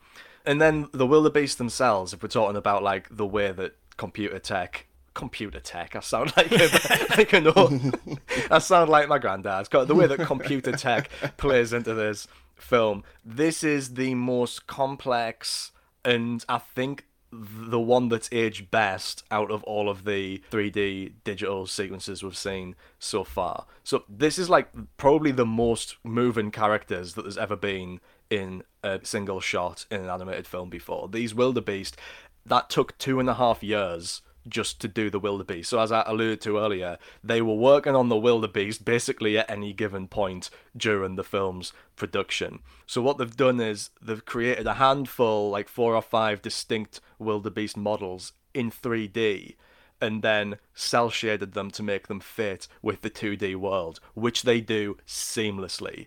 And then they multiply those handful of wildebeests into hundreds and give each of them like a unique randomized path to follow. So they've only animated a couple of wildebeest, but then they've multiplied them and sent them all out there on their own. And it, it works so well. Like, compared to the 3D sequences in especially Aladdin, also Beauty and the Beast to an extent, this looks like it fits. this sequence. Um... Are you okay, Amon? I can feel I can yeah. feel the emotional fortitude having to kick in to get through this. I can only imagine young kids today watching this film for the first time and what their reaction is. Because, you know, you watch the first 20, 30 minutes in this film, and yes, you know, as an adult now, I can see how they're setting it up and the cleverness with, with it takes. But for a young kid, seeing Mufasa, not only are you getting the father son relationship uh, with Simba, which is done articulated very well, but we are also falling in love with Mufasa at that. And we are like, this guy is the best He's the bravest. He's the strongest. He's the coolest. He has no way he can die. And like, we didn't sort of speak about it when we were talking about the early sort of Simba section of the film, but there's that amazing symbolic moment. There's a lot of really great symbolism moments all the way through this film where Simba puts his paw in the paw print that his Mufasa has made. Mufasa is a titan. There is no way he can die. Not like this. And that dread is heightened at multiple points in the stampede with the dolly zoom shot that you mentioned, which is another shot where it feels like everything around Simba grows dark and it's just his face illuminating, which just again makes it all the more powerful. But the music, the stampede track by Hans Zimmer, is incredible. The strings are going crazy, the tribal chants, again, really heart pounding and accentuating and emphasizing that this is a really dangerous situation that Simba is in. And then once Mufasa arrives on the scene, like, okay, it's gonna be okay. He's here, he's clearing him out, he's gonna get Simba to safety. And then when you realize what is about to happen, it's just like, it's still very, very emotional for me. And father son stuff always gets me when it's done well in films this is one of those which is high on the list because not only did they get the death Mufasa, which is his own thing, but Simba going to Mufasa and the aftermath of that, it just kills me. Yeah, I think you experience this so much both as an audience but also as young Simba. I think it situates you as young Simba in such a clever way. It constantly cuts back to him, his eyes darting back and forth, feeling the kind of panic of him clinging to the branch of the tree. But the thing that hit me most, especially watching it this time, is as you say, how long they just sit with the death of Mufasa. Like the eerie quiet once that sequence is ostensibly over. That single wildebeest galloping through the dust that is still settling on the moment and that Mufasa's body is just there. And Simba nudging him and saying, Come on, Dad, get up, Dad.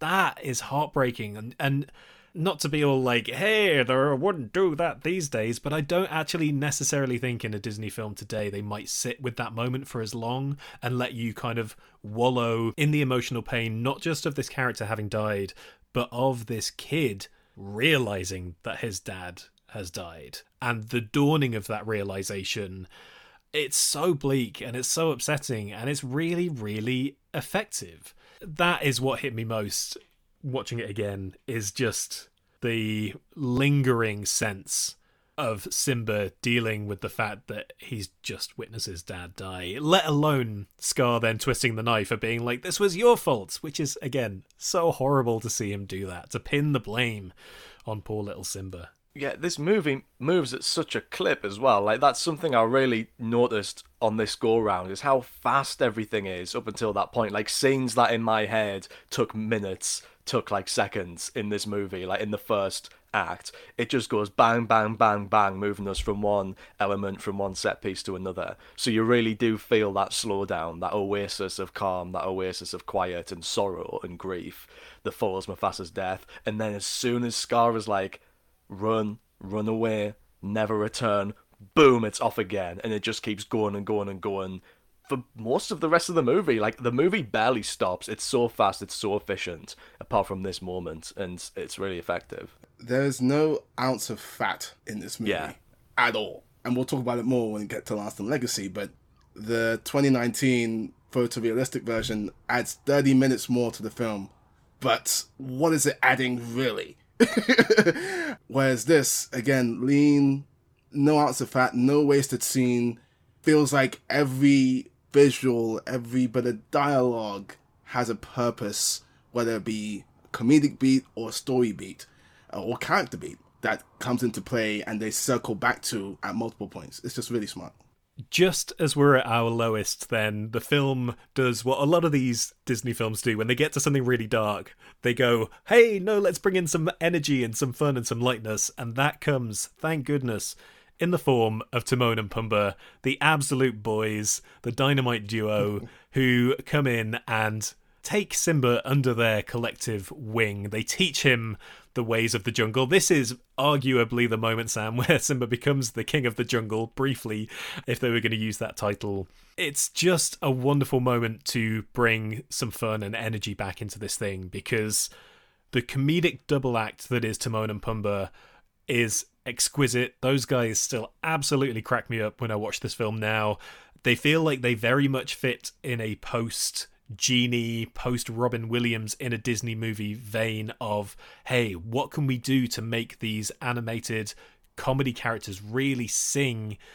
Literally in Hakuna Matata, but also just to make those really work as comedy comedy characters, and it does that because they are so funny. Yeah, they get a few of those pop culture gags, like uh, they call me Mr. Pig and all of that, that you probably wouldn't have done as much before the Genie in Aladdin, and they don't do it anywhere near as much as the Genie in Aladdin does, because that was building off Robin Williams' performance and his magic, so it kind of makes a bit more sense. They don't want to break the fourth wall too much. One thing that they did want, to, or that Katzenberg wanted to do with these characters, that they didn't end up doing in that vein, there's the dressing dragon do the hula bit. Mm-hmm. It's a, it's a funny bit. It's not my favorite gag. It's a little bit gratuitous in my opinion, but Katzenberg doesn't know the meaning of the word gratuitous. He wanted to see that scene replaced with them dancing to Staying Alive like John Travolta in Saturday Night Fever. And that's just another one of those like that is so Katzenberg. Every movie it's like what stupid pop culture thing did you want to add? and he would eventually get his dream of having jungle animals dance to that song in Madagascar. He likes to move it, move it. Yeah, but Timon and Pumbaa, they are good. They are good characters. I don't think that's uh, a controversial thing to say. I might have some controversial things to say about them, but I don't think that's one of them. I like that there's the comedy of their dialogue. You have that kind of interplay. Oh, he looks blue. I'd say brownish gold. But at the same time, they really play, I think, the physical comedy of Timon as the kind of beanpole and Pumbaa as this kind of big dumb lunk. And that kind of interplay, I think, is really fun in the way that they're animated and the way that they move through this world. Yeah, I got a lot of time for Timon and Pumbaa. They're really, really fun. I think Nathan Lane and Ernie Sabella are fantastic in these roles and just are these characters. You know, I, I wasn't familiar with their voices before this film, obviously, and even of now outside of this film, I wouldn't really recognize them, but they just are these characters to me in a way that's really, really cool. And this is a really cool sequence of the movie in that you need them to be as fun as they are so that it makes sense that Simba wouldn't initially want to return to Pride Rock because he's cool hanging with his friends in this really cool part of the jungle, eating all this cool grub. And it absolutely does that because we fall as in love with Timon and Pumbaa as Simba does. Okay, I really want to come back to that idea, but first I want to say I love Nathan Lane. So, it's oh, Isabella great. I love Nathan Lane in everything he does, and I think Nathan Lane is how I realized what actors were when I was a kid, because he's got that really distinct voice. So, like, i saw Lion King, and then I saw Mouse Hunt, and I was like. Wait a second, that's Timon! and then, a, a, like a year later, it's Stuart Little, and he's the cat, and it's like, they're using the same guy. Does anybody know about this? It's someone that told people that this is how movies are made. It's the same guy over and over again. So Nathan Lane, weirdly big, part of my childhood. I love that. I think it's interesting as well. We've talked about Scar and the hyenas as these kind of outsider characters, but Timon and Pumbaa are very much that as well. They have their little kind of motto, not just Hakuna Matata, but when the world turns its back on you, you turn your back on the world. They just live their own existence out in the fringes of the Pride Lands. They can just claim their own space and uh, are perfectly content with that. I think it's nice to see some characters just like living their own lives, their own happy lives. Uh, in their own way, out on the fringes of the world that we've been introduced to in the first part of the film. And they sell that idea, as we say, to Simba through Hakuna Matata, which Amon might get cross, but Circle of Life is majestic. Circle of Life is incredible.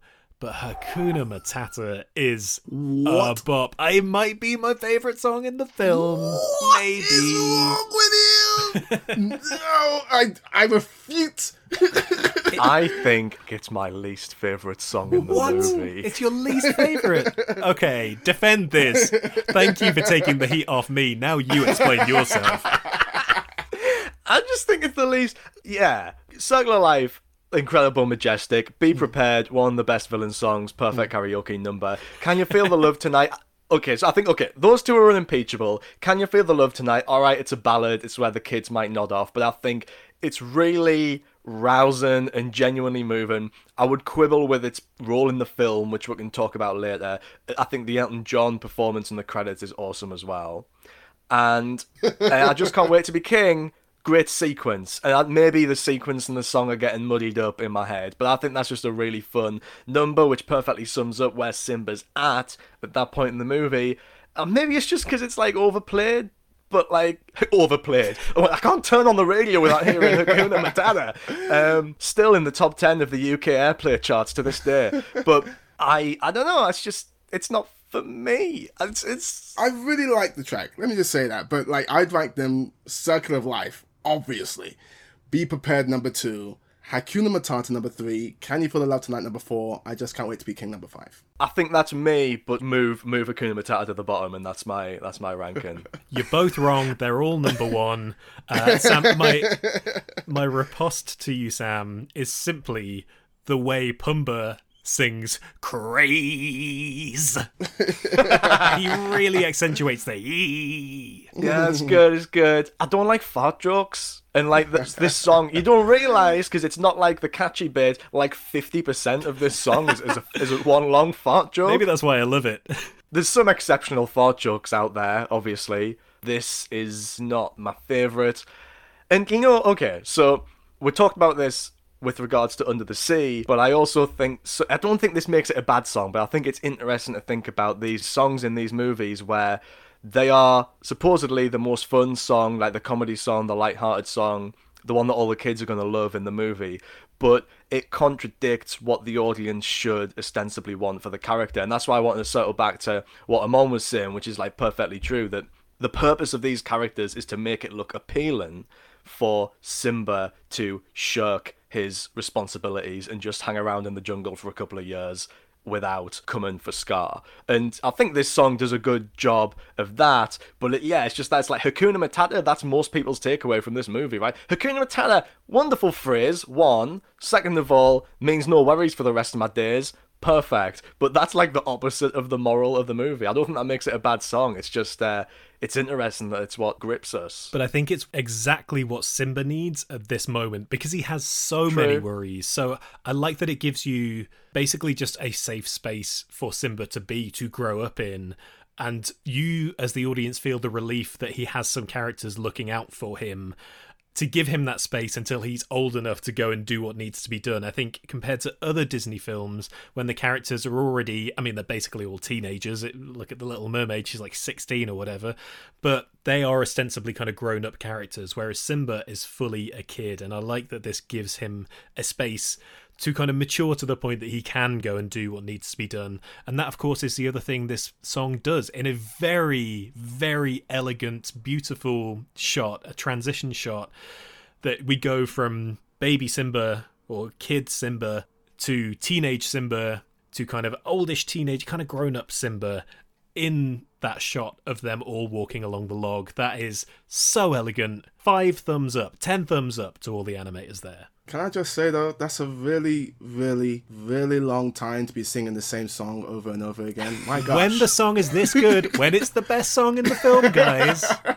then it deserves to be sung for years and years and years and years. I'm all about that log shot. That sounds like an innuendo, but I don't think it is. I'm all about that log shot. That is the best. That's maybe my favorite shot of the movie. So maybe I have to give it to this song a little bit. But yeah, Timon and Pumbaa. I think it's interesting to think about those characters. I totally agree with what you're saying, Ben.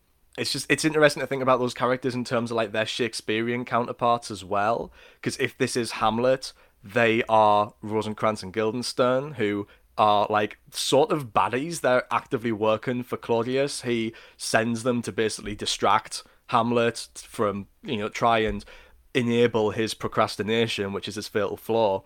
To a lesser extent, Falstaff and Henry IV, who's the young Prince Hal's sidekick, who's trying to not necessarily trying to, but is distracting him from his duties as well by being just a big fun drunk. And those characters in Shakespeare are explicitly presented as negative influences in a way that Timon and Pumbaa obviously aren't. But Timon and Pumbaa don't have much of an arc. Like they come through for Simba in the end, but they don't accept their responsibilities. And good for They them. they don't change their ways. Good for them, exactly. The movie has its cake and eats it. Simba grows up, but Timon and Pumbaa are still Timon and Pumbaa. We get a whole cartoon series that we'll talk about that's just them being dumbasses over and over and over again, learning nothing.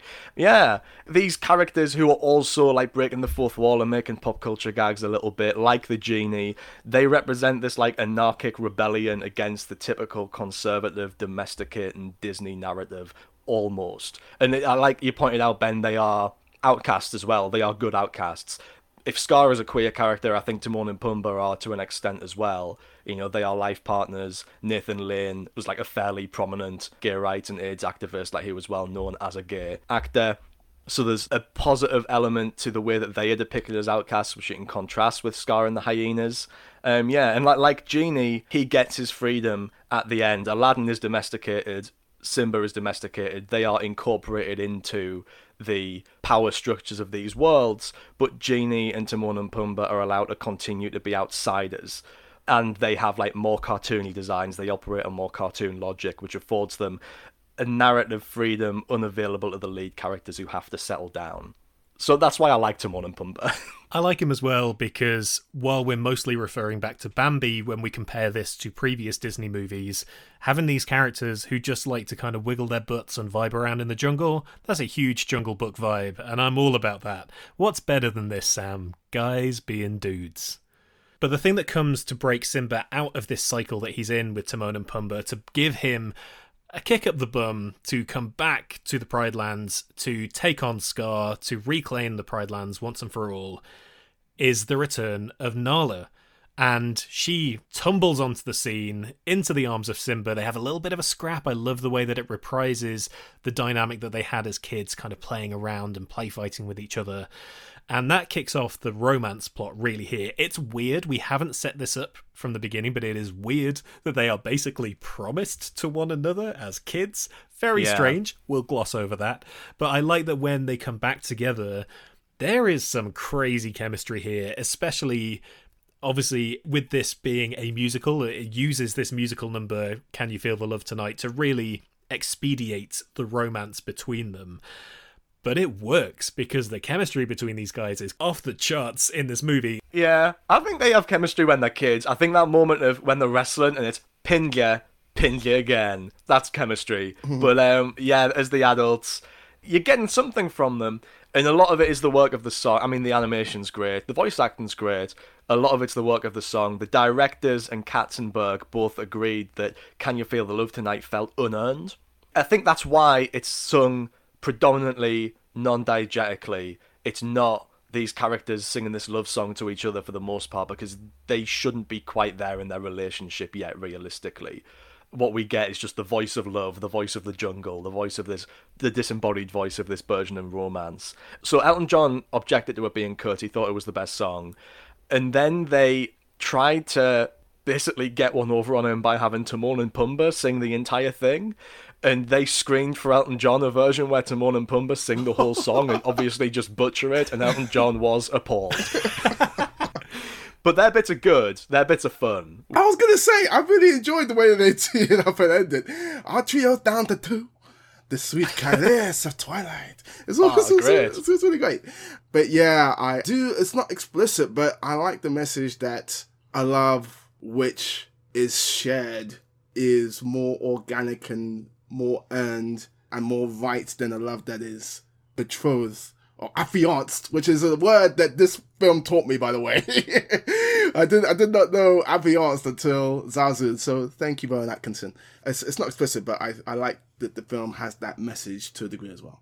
Yeah, because we do get so many of these, uh, mainly the older ones, because Aladdin's already played with debunking this. But these older movies where, like Sleeping Beauty, perfect example, where these characters are promised to each other from childhood. Actually, in that movie and in this movie, we get to see them meet each other as adults and fall for each other more organically, um, but even more organically in this movie. Although, actually, now that I say it out loud, is this sequence better than Once Upon a Dream and the dance in Sleeping Beauty? I think the Sleeping Beauty sequence is better, but this one feels more believable as a couple falling for each other. Also, like the Cinderella date, this is a date where they kind of stroll around some water for a bit and then they're in love. That again is a recurring Disney trope. Robin Hood do that as They well. With with Robin and Maid Marian, yeah, they get that, that love song sequence where they're just like staring at a, a waterfall and a pond for a bit. Look, what's more romantic than that? What's more romantic than that is when she literally licks his face. Oh my god. Ooh. And so Nala implores Simba to come back to the Pride Land. She lays a real smackdown on him. Uh, he is just going around basically just saying Hakuna Matata to everything, which is what he's learned from his time with Timon and Pumbaa. But that line where he says, You sound like my father, and she says, At least one of us does. Oof, I was winded. That's Burn. yeah. So that propels Simba back to the Pride Lands. We have that moment where Rafiki, who is purely on his like Yoda game with this thing, he's just like feeling it in the force. 100%. He's this wise old weirdo living out on his own. He basically is getting Simba to kind of look at his own reflection like some kind of Jedi lesson. It leads up to this moment where Simba returns to the Pride Lands. We have the moment where Mufasa appears in the sky. Remember who you are. And the music kicks in. That moment where Simba's like, I'm going back. And the triumphant music kicks in and he's galloping across the plains.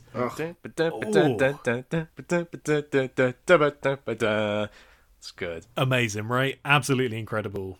Yep, I love it. Rafiki is one of my stealth favorites in this film. He's always so much fun whenever he shows up. Some of the dialogue which he's saying, he's imparting wisdom, but in a very fun, entertaining way. Like in terms of you can run from the past or you can learn from it. And then he sort of tries to swing his stick at Simba and Simba dodges and he's learning. But yeah, all of that is really, really great. And again, a nice bit of visual storytelling when he's on his way to the miracle pond to see his father. He's running from right to left. When he's escaping to Timon and Pumbaa through the field of thorns, he's going from left to right. So to go back to the Pride Land, he has to sort of go back to his trauma and untangle all this thorns that he's has established when he ran away. Ah. Another, another really great bit of visual storytelling in that moment. The Hakuna Matata log walkers left to right as well. So that that hmm. whole it's all like a progression from left to right to the jungle to this moment where he meets Mufasa, and then it's all right to left from then on, baby. that shot of him running across the desert as well is absolutely incredible. I love the way it overlays that kind of super wide shot of tiny Simba running across the plains. But then you have that overlaid with the close up of his feet as he's hmm. running. Amazing stuff. And that takes him back to the Pride Lands for this face off with Scar. Oh my god, that moment when Simba's mum, who doesn't, she does have a name, but she's not named that much in this film when she sees him and she thinks it's Mufasa, oh my god, that really got me as well. But it all settles into this kind of big face off. That again, if Rafiki is playing the Yoda role, if we're getting Star Wars parallels here, there's some real Revenge of the Sith lava spewing brawl finale stuff going on here as well. And there's a bit of uh, Yoda with a lightsaber in Attack of the Clones moment where he starts hitting hyenas with his stick, which is another. So there's fart jokes, but then there's something that really gets on my nerves. I might have mentioned it before. I can't think where I would have encountered it, but it's a pet peeve of mine. It's a joke that I just do not like. Is old people doing things that old people shouldn't do? Old people doing skateboarding, old people doing like breakdancing, old people doing kung fu. I'm not here for. I don't think it's funny. It's something that animators are obsessed with. Like, oh, you know what kids will find hilarious? Old people doing young people things. I'd never liked it my entire life. Love Rafiki. Wish he didn't do a Bruce Lee impression in this movie. Sam- S- stick to the wisdom, in my opinion. No, I refute this. I'm sorry, I disagree. Every time I watch this with my family, that moment is something which we all mimic and try and get it in time with the Fiki punching because it's so cool. okay, you've turned me around on it again with that story. but I'm picturing that now. Woo-hoo! This is- this is great. in the fight between Simba and Scar, we have these shots where there's loads of epic slow mo going on and they're kind of clawing at each mm. other's faces. What do they do there, Sam? Are they slowing the frame rate? Because it still feels really fluid, but those shots are really impressive. That's a really good question. Are they? it, it almost doesn't make that much of a difference, but are they animating it at full speed and then slowing it down, or are they animating a smaller number of frames? I mean, it looks like there's frames missing in a similar way to they're doing like the action sequences in Spider Verse or in uh, Puss in Boots: The Last Wish, which might be out by the time this podcast comes out, and it rules. If you're listening to this in a world where Puss in Boots: The Last Wish is in cinemas right now, oh my god, seriously, drop everything and go and see Puss in Boots: The Last Wish. That is incredible cinema. I do love as we see Simba sort of reintroduced to Pride Rock, and Scar thinks it's Mufasa initially. And the fear is this. And then when it's like, oh, it's Simba. he just relaxes and this voice turns like a whole new timbre. I do I did enjoy that little moment. And with that face off between Scar and Simba, it takes us back to a similar Disney moral that we've had in the past where Simba gets Scar right on the edge. Scar is pleading for his life, and I am loving seeing that because seeing Mufasa plead for his life in that stampede sequence is one of the most heartbreaking bits for me. So seeing Scar have to beg for his life, he's like, Yeah, you beg, Scar, you beg, horrible Scar. And Simba obviously does the right thing and says, "Well, you got to get out of here, but you should you can live." And that's the moment where Scar then throws up the embers into Simba's face to kick the fight off again. And that is essentially Scar's undoing that he could have walked away at that point. And we also had that with Gaston in Beauty and the Beast where he had a chance that he could have gone and lived but he just had to take one last shot at our hero which ultimately ends with him dying. Goodbye scar. Good riddance. Off you go. It's interesting that that keeps coming back in these movies. Yeah, we don't want Simba to be a murderer. Our hero can't be a murderer. Uh, respect for Prince Eric, who just straight up stabs Ursula through the heart with a boat. That's what we want to see from our heroes. A bit of moxie, yeah? None of this mercy stuff. That brings us back to the beginning in true Bambi style, in true Circle of Life style. Balance has been restored in a way that I also think is a bit Ghibli ish. This is maybe an early example of a Disney film taking on those ideas of restoring balance rather than necessarily just good overcoming evil. But we are back in the Pride Lands now as run by Simba and Nala. We find out they've got a little baby cub. It's a return of the Circle of Life. All the animals are flocking in to pay tribute. And oh, this moment, right? where Simba is ascending Pride Rock. The redemptive rain is lashing down. The sky is clearing. We hear Mufasa's voice. This rebirth with the Hans Zimmer music just going at absolute full pelt. I had a lump in my throat watching this. This film really like got me in an emotional place. Obviously, it takes you back to your childhood for, for me, and I'm sure for you guys too. But just the film itself doing its thing, I had a lump in my throat at several points here. Seeing all the colour returning to Pride Rock, all the other animals gathering, Rafiki presenting Simba and Nala's cub. Oh, God. 10 out of 10. Yes, you've nailed the ending. It's incredible. I was a, I was a mess. It's really, really special. I have been lucky enough to see Hans Zimmer live a couple of times. Uh, one of those times with a friend of mine, Jack, and when he played King of Pride Rock, we both looked at each other at exactly the right time when the Rafiki says it is time and said it to each other. the music went to another level. I will never not get chills watching that sequence. It is really special. It is really powerful. Again, the conclusion of Simba's arc, the accepting of responsibility of his role, his coming into his own as king. It's so powerful and beautiful. And the music, the track is called King of Pride Rock. I said the Lion King score, Hans Zimmer is top five scores. King of Pride Rock is in my top five Hans Zimmer tracks of all time. It is phenomenal the emotional power that he brings from that track in that moment. And you know, that's, that's the beautiful thing about film scores. And the reason why I try not to listen to film scores before I watch what they're in is because of how the music is tied into specific moments. And when I listen to King of Pride Rock, my mind is playing out the scene as it's going on. And a scene, a, track like that, where the music is so indelible, you can't help but tie it to the scene in which it plays. It's it's a really special piece of work. I was wondering what you guys think of the fact that Scar causes climate change in the movie. it's pathetic fallacy. It's like reflecting the like emotions of, of of what the characters are experiencing, but like real physical damage seems to have been done to this landscape by hyenas eating a bit more or whatever. Like, what's the connection? And then it all just goes away. It's interesting because in a movie like Bambi, we'll get similar. We'll get like the, the, the forest is like destroyed, but that's by the hand of man, right? Like Bambi is a movie with people in it, so it's able to make a point about the relationship between people and the natural world. But this movie has no people in it, so David Whitley is an academic who wrote about this in his book, The Idea of Nature in Disney Animation, and he said that it links climate change to apathy and immorality by linking it with what Scar has done, but it doesn't suggest a causal relationship.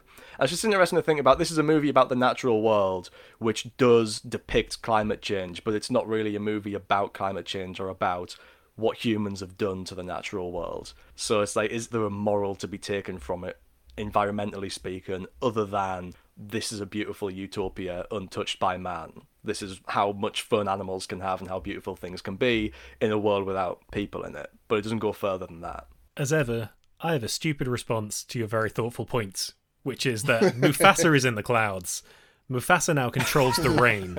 Scar has made an enemy of the clouds this day. Ever since Mufasa was killed, there has been no hmm. rain in Pride Rock. Everything is dried up. Mufasa's been holding all the rain in. As soon as Scar's dead, he's like, release the rain. That's the power of Mufasa. He bestows the rain again. As Toto once predicted, he blesses the rains down in Africa. Yeah, well done. Okay, case closed.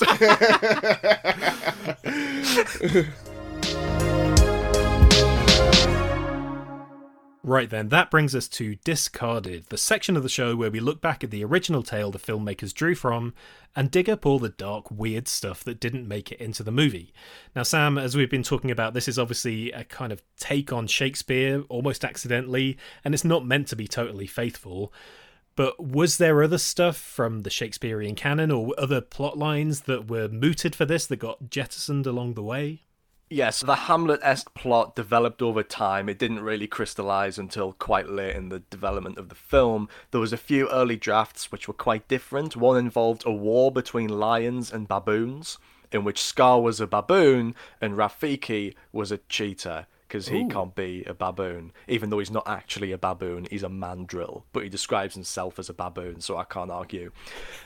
An- another mooted plot had Simba get separated from his pride and adopted by a baboon and a mongoose. What? Maybe a Timon and Pumbaa thing there. So he's raised in a community of baboons and he battles an evil jackal named Ndogo before reuniting with his pride. Oh, I kind of want the mongoose cut. I like the idea of a mongoose being in here. Yeah, okay. The original director for this film, I didn't mention this up top before Minkoff came in, was George Scribner, uh, the director of Oliver and Company. And he left after the decision to make it a musical because he had envisioned it as effectively an animated nature documentary with basically like no dialogue, just lions being lions. What's better than this? Lions being dudes.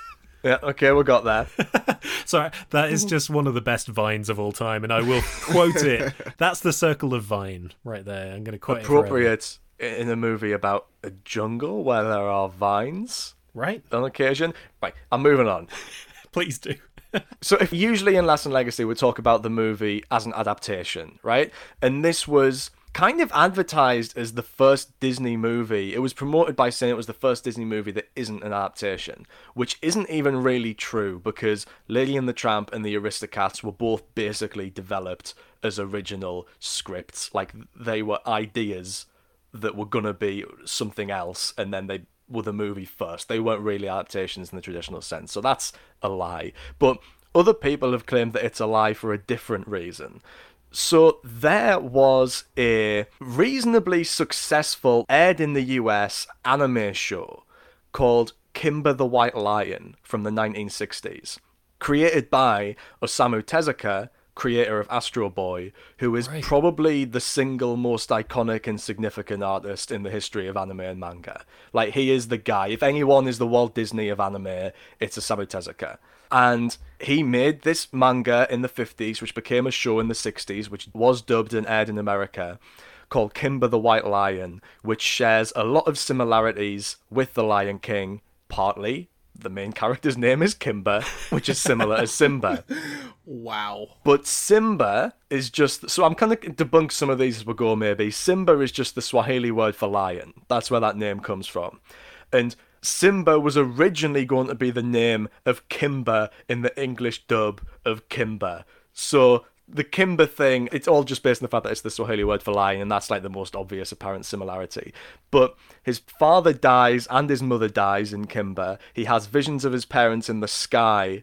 There's a villain named Claw who is a darker coloured one eyed lion who does have hyena henchmen and there are numerous shots of the environment, like the animals, the mountains, the sunrises, that are extremely similar.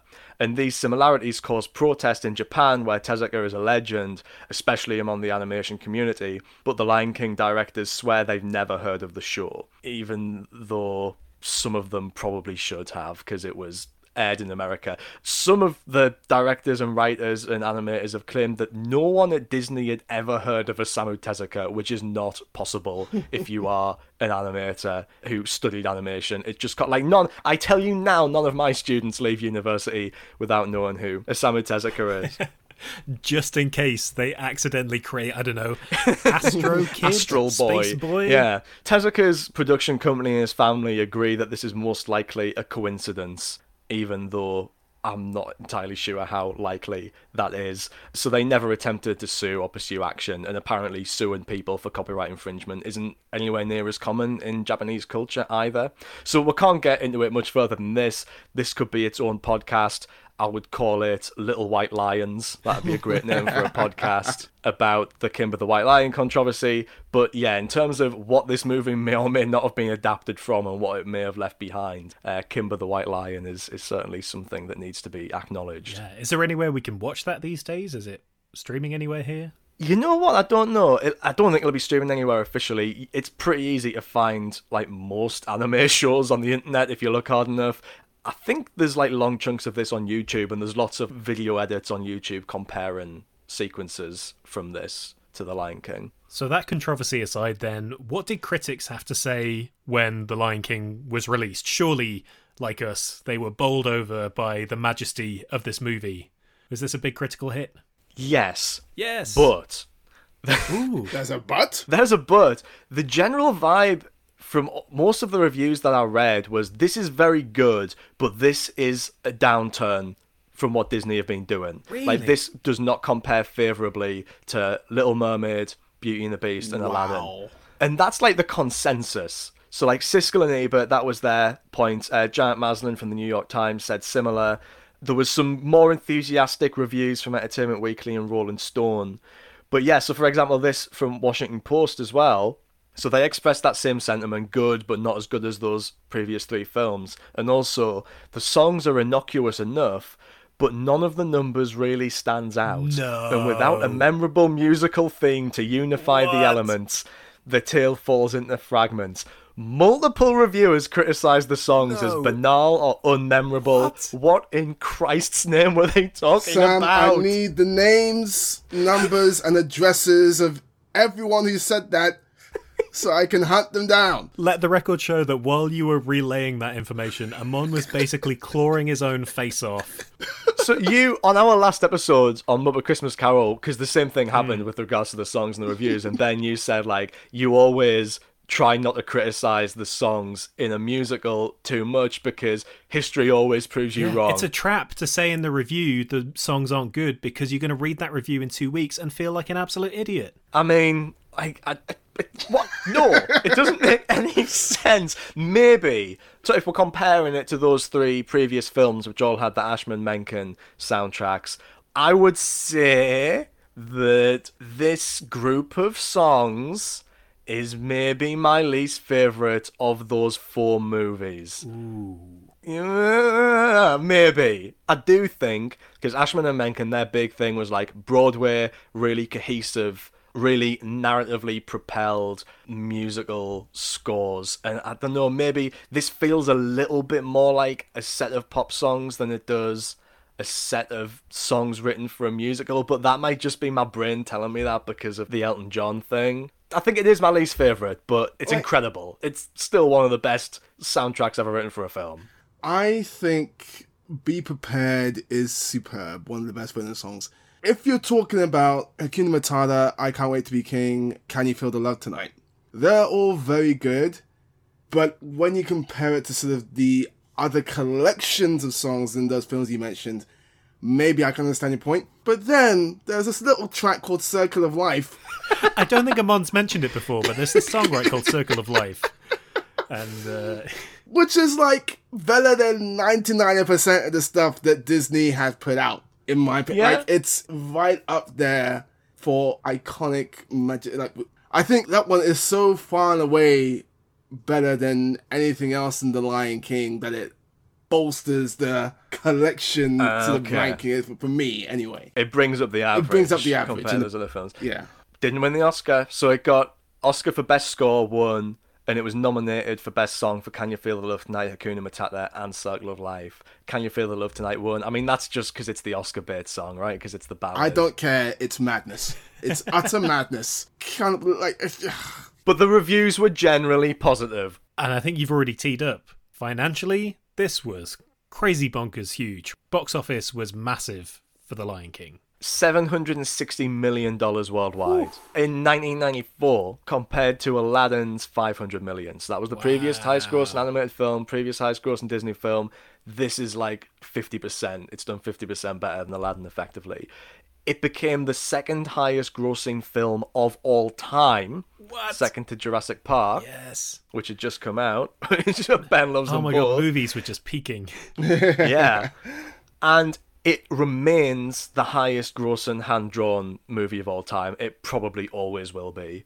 I, I mean, between inflation and the numbers that some of these anime TV spin off movies have been doing in the last couple of years, maybe we'll see something pull ahead of it. But I can't imagine this ever not being the highest grossing hand drawn movie of all time.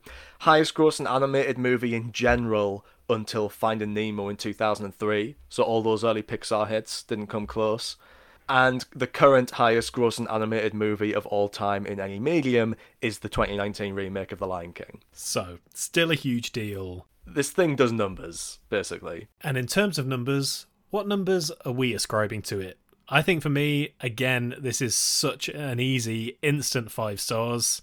I am slightly wrestling with this because it's so attached to my childhood, but this for me has always been the big one.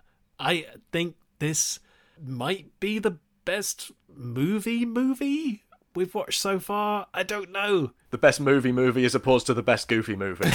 Which there's only one contender. Well, two. Extremely goofy movie as well.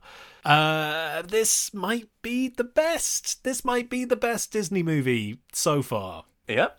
Okay. It's. I mean, we'll rank these things Yeah. in, in a couple of months' time, and we'll see where we'll come out. Oh, that's going to be a headache. So I already. I'm addicted to Letterboxd, so I've already got rankings of all of these things. If you want to really spoil yourself and see exactly how I would rank these, you can find a lot of the Disney movies in my top 200 animated films on Letterboxd, which is a thing that I have. And I will say that after watching this most recent run, The Lion King has moved around a bit oh. in that ranking. But I'm not going to say in what direction and what it's been swapping places with. I'll save that for our Renaissance ranking episode. But it's five stars. Oh, It's, okay. it's, Phew. it's I was definitely worried there. one of the best Disney movies. It's definitely well up there. I'm sure it still will be at the very end of this podcast, coming really, really high in our rankings. My misgivings about some of the political messages, which are obviously subtextual, if anything, aside, it's a perfect goddamn film. It's just start to finish, like we're saying, really, really tight. It is funny most of the time, uh, and all the songs really are top tier. Even though our individual rankings may differ, so yeah, I can't. It doesn't get better than this, except maybe it does. We'll wait and see. Sam, as long as The Lion King is number one on your rankings, then you and me we're going to be fine. We're still going to be friends, and it's going to be it's going to be great. So, yeah. Uh, Don't look too closely Oh boy. Oh, at my boy. letterboxd, but Well, we we had a good run, Sam. So it was all good. No. Uh, yeah, now this is not just my favorite Disney animation so far in terms of 1994. It's my favorite Disney animation so far in terms of 2023. This is iconic. This is a masterpiece. This is an easy five stars.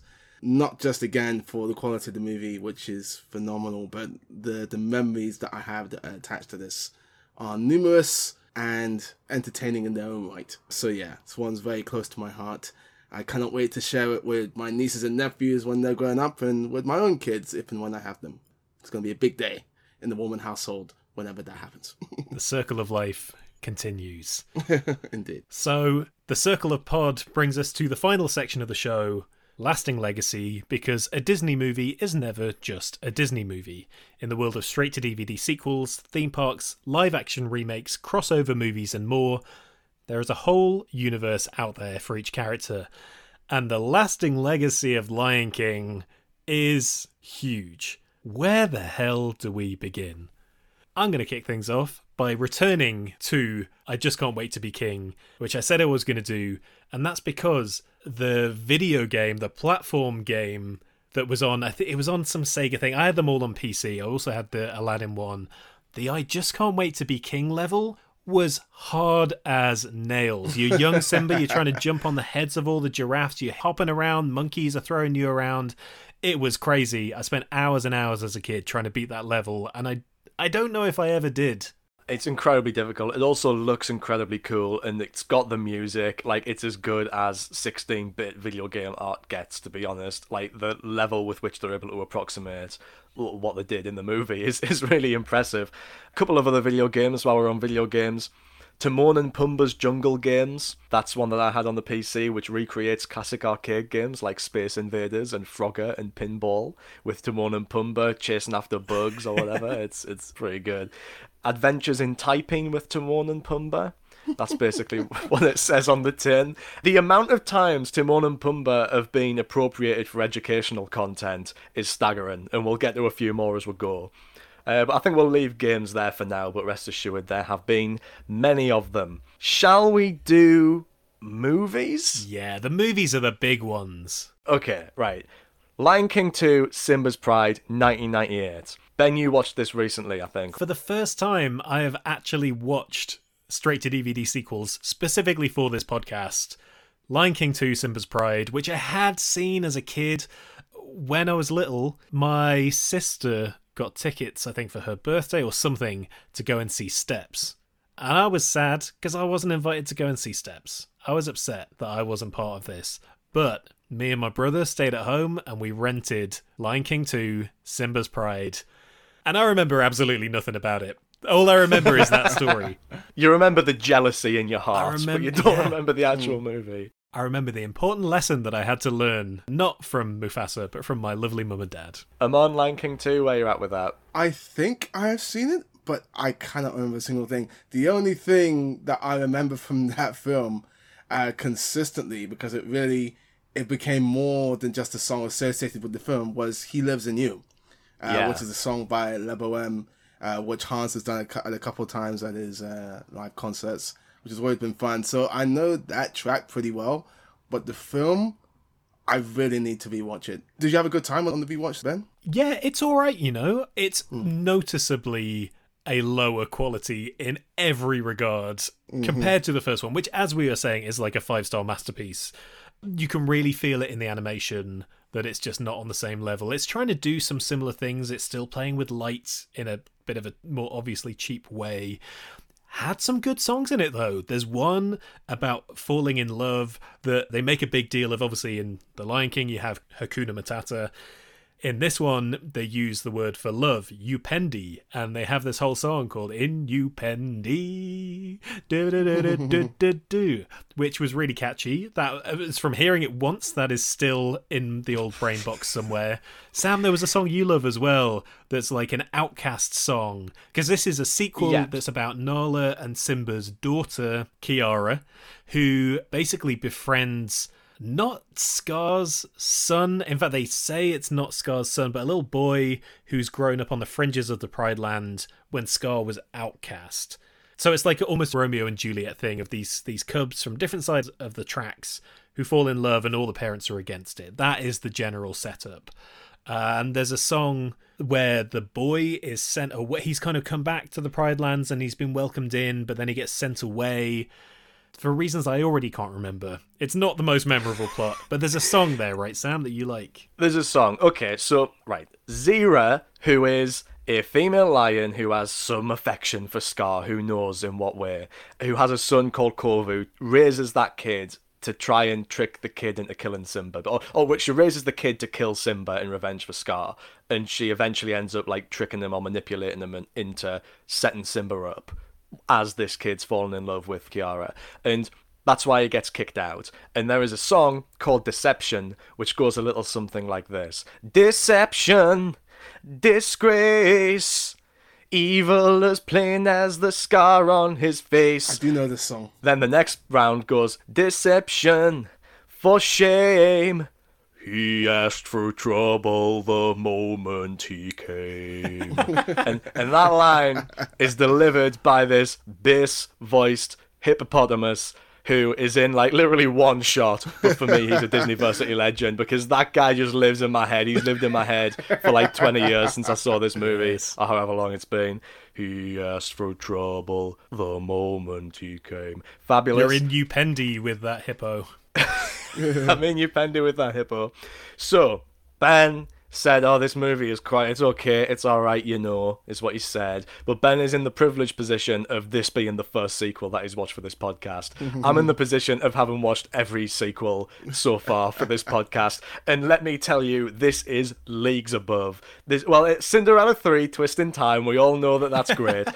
Lion King 2, Simba's Pride is right up there. It's the best they've done. What's the better sequel, The Lion King 2 or Return of Jafar? Because I've got a lot of time for Return of Jafar. Lion King 2, if you rewatch those, my friend, Lion King 2 is definitely better than Return of Jafar.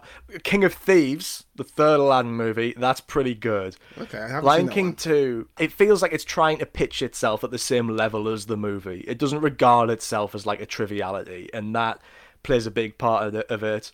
The songs play a big part in it as well. Like they are not the best, they're not as good as the originals, but they don't feel tossed off or like chintzy like the other songs in the other sequels do. Joss Whedon wrote the lyrics for one of the songs. Bit of trivia. oh, actually, double bit of trivia. So the villain song, My Lullaby, which Zira sings, Joss Whedon wrote the lyrics. He was approached to contribute to the Lion King script, but turned it down. Billy Bob Thornton was also approached to contribute to the Lion King script, but turned it down. We can't linger on that though. We'll have to move on. because you're saying that the best thing about Lion King 2 is that it doesn't feel like a triviality. And yet, the best thing about The Lion King one and a half is that it is self consciously a triviality, a midquel, a Timon and Pumbaa centric midquel. That I haven't seen all of it, Sam. I didn't manage to finish it before we recorded, but I watched a good chunk of this, and it has a really fun, kind of anarchic, Looney Tunes kind of energy to it that is probably I mean, it's not a Disney Disney movie, but it feels like it's more playful and irreverent than most Disney films get to be. Yeah, I mean, it came out in 2004. It's post Shrek, it's post Emperor's New Groove. It feels quite a bit like the Emperor's New Groove in a lot of ways. So, this is basically a retelling of the Lion King story from the point of view of Timon and Pumbaa, and you see what they're doing during all the scenes where they're off screen. It's about them looking for a home basically, and they look in the Pride Lands when the Circle of Life is kicking off. They look in the Elephant Graveyard while Scar is singing Be Prepared. They're like accidentally moving through all of these iconic moments causing things to happen in a way. But also, they're watching the movie with us in like a mystery science theater 3000 style like they are sitting in a cinema watching the movie pausing it rewinding it making fun of the movie and it's pretty funny. This is a good movie. I would recommend that people watch this movie, which I have not said about any of these direct to video things before. So, mm-hmm. Lion King 2 is the best sequel. This isn't technically a sequel. This is the best Disney spin off movie by miles. It was really funny from what I saw. It was just the most distracting thing is that Timon's mum is voiced by Julie Kavner, who voices Marge Simpson, and she is just doing the Marge Simpson that. voice. So I was kind of had this on, and I was doing, I was like tiny in the house doing some stuff, and I was like, wait, is this still playing? This why am I watching The Simpsons? I wasn't watching The Simpsons. it was still Lion King one and a half. Timon's mum is Marge Simpson. Incredible casting. All right, let's stick with movies. Lion King 2019 photorealistic movie remake. It's bad. What do you think, Ben? Right. Okay. I I don't know if I've mentioned this on the podcast before. Genuinely, I don't know. I don't mind this movie. I have the position of having seen it once at the cinema. It came out when I was having a really crap summer. I was just in a bad situation and Lizzie and I needed to just get out of where we were living. Like we didn't want to be in through the evening, so we were like, let's go to the cinema. Lion King remake is out. Let's go see Lion King, and I do think so much of my enjoyment was just because it felt familiar to the original film, but it gave me a warmth and an escape that I needed in that moment. So that is fully caveated in all of those circumstances that I watched it in. It gave me the warmth and the like, oh yeah, look, it's Simba and Nala and all of this seeing The Lion King again.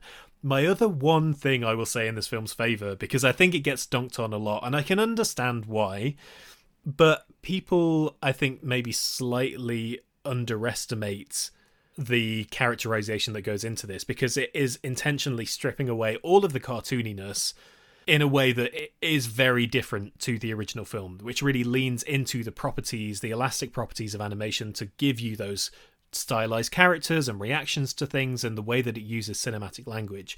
The one thing that I do think this film does well and people don't necessarily give it credit for is that yes, it makes the lions photorealistic, but I think it channels those reactions, those behaviors into realistic animal behavior. It like finds analogs so that when, I don't know, Simba's looking scared, they make him look like a real scared lion would look, or they translate it into actual behaviors, but nothing that you're looking at is real.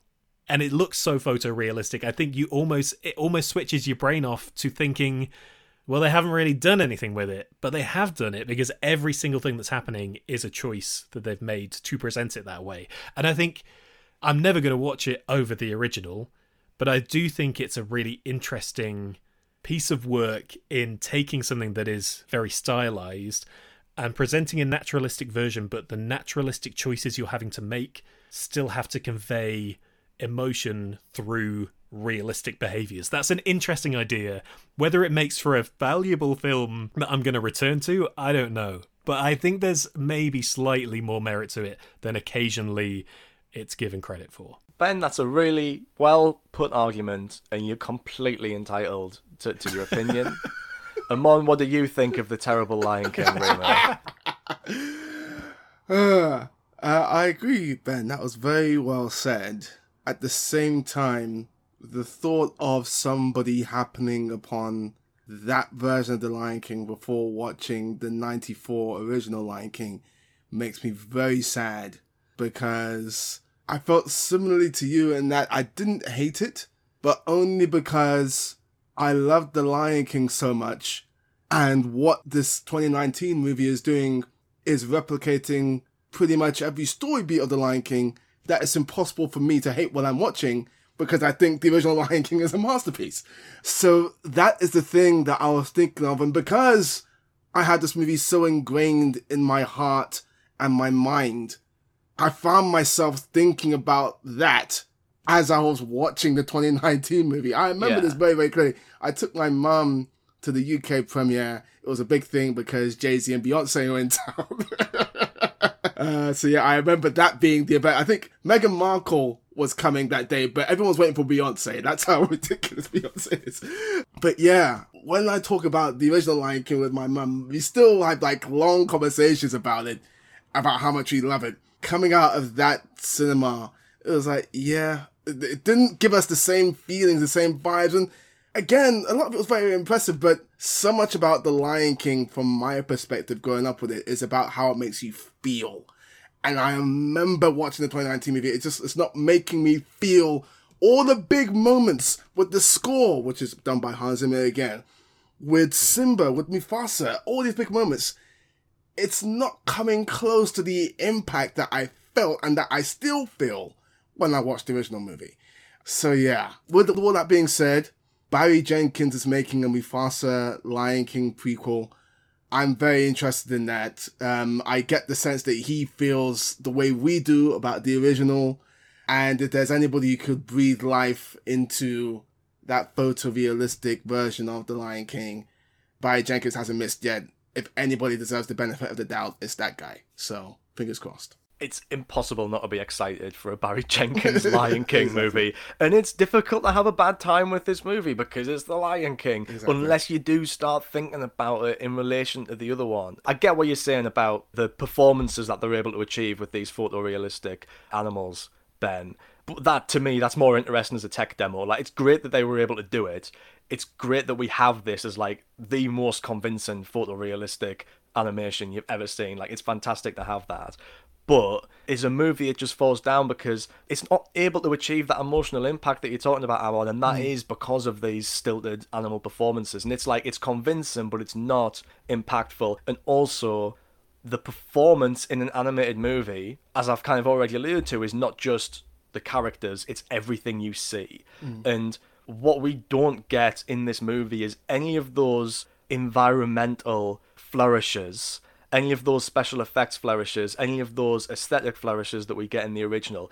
When you look at I Just Can't Wait to Be King, it looks real, but it doesn't. It, I mean, I've already said this literally, but like it's not doing the same thing, and the characters are performing fine, but the environment is not performing. It just exists. My God, the massacre be prepared in this movie. The gut, the melody, the change half the lyrics, and uh, with absolutely no disrespect to Chiwetel Ejiofor, it's just not happening on top of that, the entire thing's pitch black because they didn't want to have loads of big, crazy green volcanoes and stuff. And I honestly, I am glad that they didn't do that because it gives you this really consistently photorealistic movie, which is the only context in which any of this stuff is interesting or good. If they'd have made some of it crazy and weird and, and more animated and expressive, then it wouldn't have been what it is, which is still interesting to have as an object that exists. But as a movie to watch and enjoy, it's nothing. It's artless. It's it's a waste. I will say though, it does give us a great Beyonce album, The Gift, which also then span off mm-hmm. into a Beyonce visual album, Black is King, which is really good. I mean, if you've seen a Beyonce visual album before, you know that that is a spectacular thing to behold. Spirit. And I think really interesting the first time a Lion King story has been told from a black creator. Like this is a story hmm. set in Africa using African visual motifs, but has primarily been told by white people. And the Beyonce Black is King album and the the film that accompanies it gives you a different perspective on that story, which is I think is definitely worth checking out. Absolutely worth checking out. Uh, I still listen to the album a couple times. Beyonce is a rarity. She's one of one, and this is just another thing that goes to prove that I love that she pulled in so many different creatives from Africa to help tell the story both on the visual level and with the songs. So yeah, that that's really, really great. Okay, there's not an enormous amount of Lion King material at the theme parks. They do have several different live shows based on the movie and the Broadway show, including Tale of the Lion King, Celebration of the Lion King, Festival of the Lion King, Celebration of the Festival of the Lion King, Legend of the Lion King, The Legend of the Lion King, and The Lion King, colon, Rhythm of the Pride Lands. Didn't make any of those up. you can find them all on YouTube. They exist. So let's move into the world of television. So first of all, we have the 1990s Timon and Pumbaa animated series, which I've already mentioned. Are you guys both fans of that show? Like you both grew up with that show? Yeah, it was always on on Saturday mornings. yep. yeah. It was an absolute staple. So it was this Looney Tunes style adventure where Timon and Pumbaa visit different countries in every episode, and and this reflects you know the original influence of the Looney Tunes on Disney sidekick characters like this. So when you free them from the dramatic plot and the hyperreal aesthetic of The Lion King, then you get this cartoonal anarchy, which is really fun to see. And there was also they did like a music video of them singing Stand By Me by Benny King, which was always repeated on Saturday mornings. There was this show called Dig It, which we yes. had, which was like Disney's own Saturday morning show where they played all the Disney cartoons. And they were always playing that Stand By Me music video. So there's a place in my heart for that. But the Lion King TV show that we need to talk about. One of my favourite things I have discovered in doing these deep dives on these films, Lasting Legacies. Have any of you seen The Lion Guard or heard of The Lion Guard? Heard of it, nope. never seen it. Tee us up. Where are we? What's happening? Okay. The Lion Guard is a TV show for like young children from 2016. It's like a Disney Junior TV show. And it is about Simba's second child, Kion, okay? Or Kion. I can't remember. It was a while ago that I watched this. It's K I O N. So he's Kiara's younger brother. Kiara and some of the other characters from The Lion King 2 are in this. And Kion discovers that he has a superpower. A genuine, honest to God superpower. A magic roar that summons the spirits of his ancestors to attack his enemies.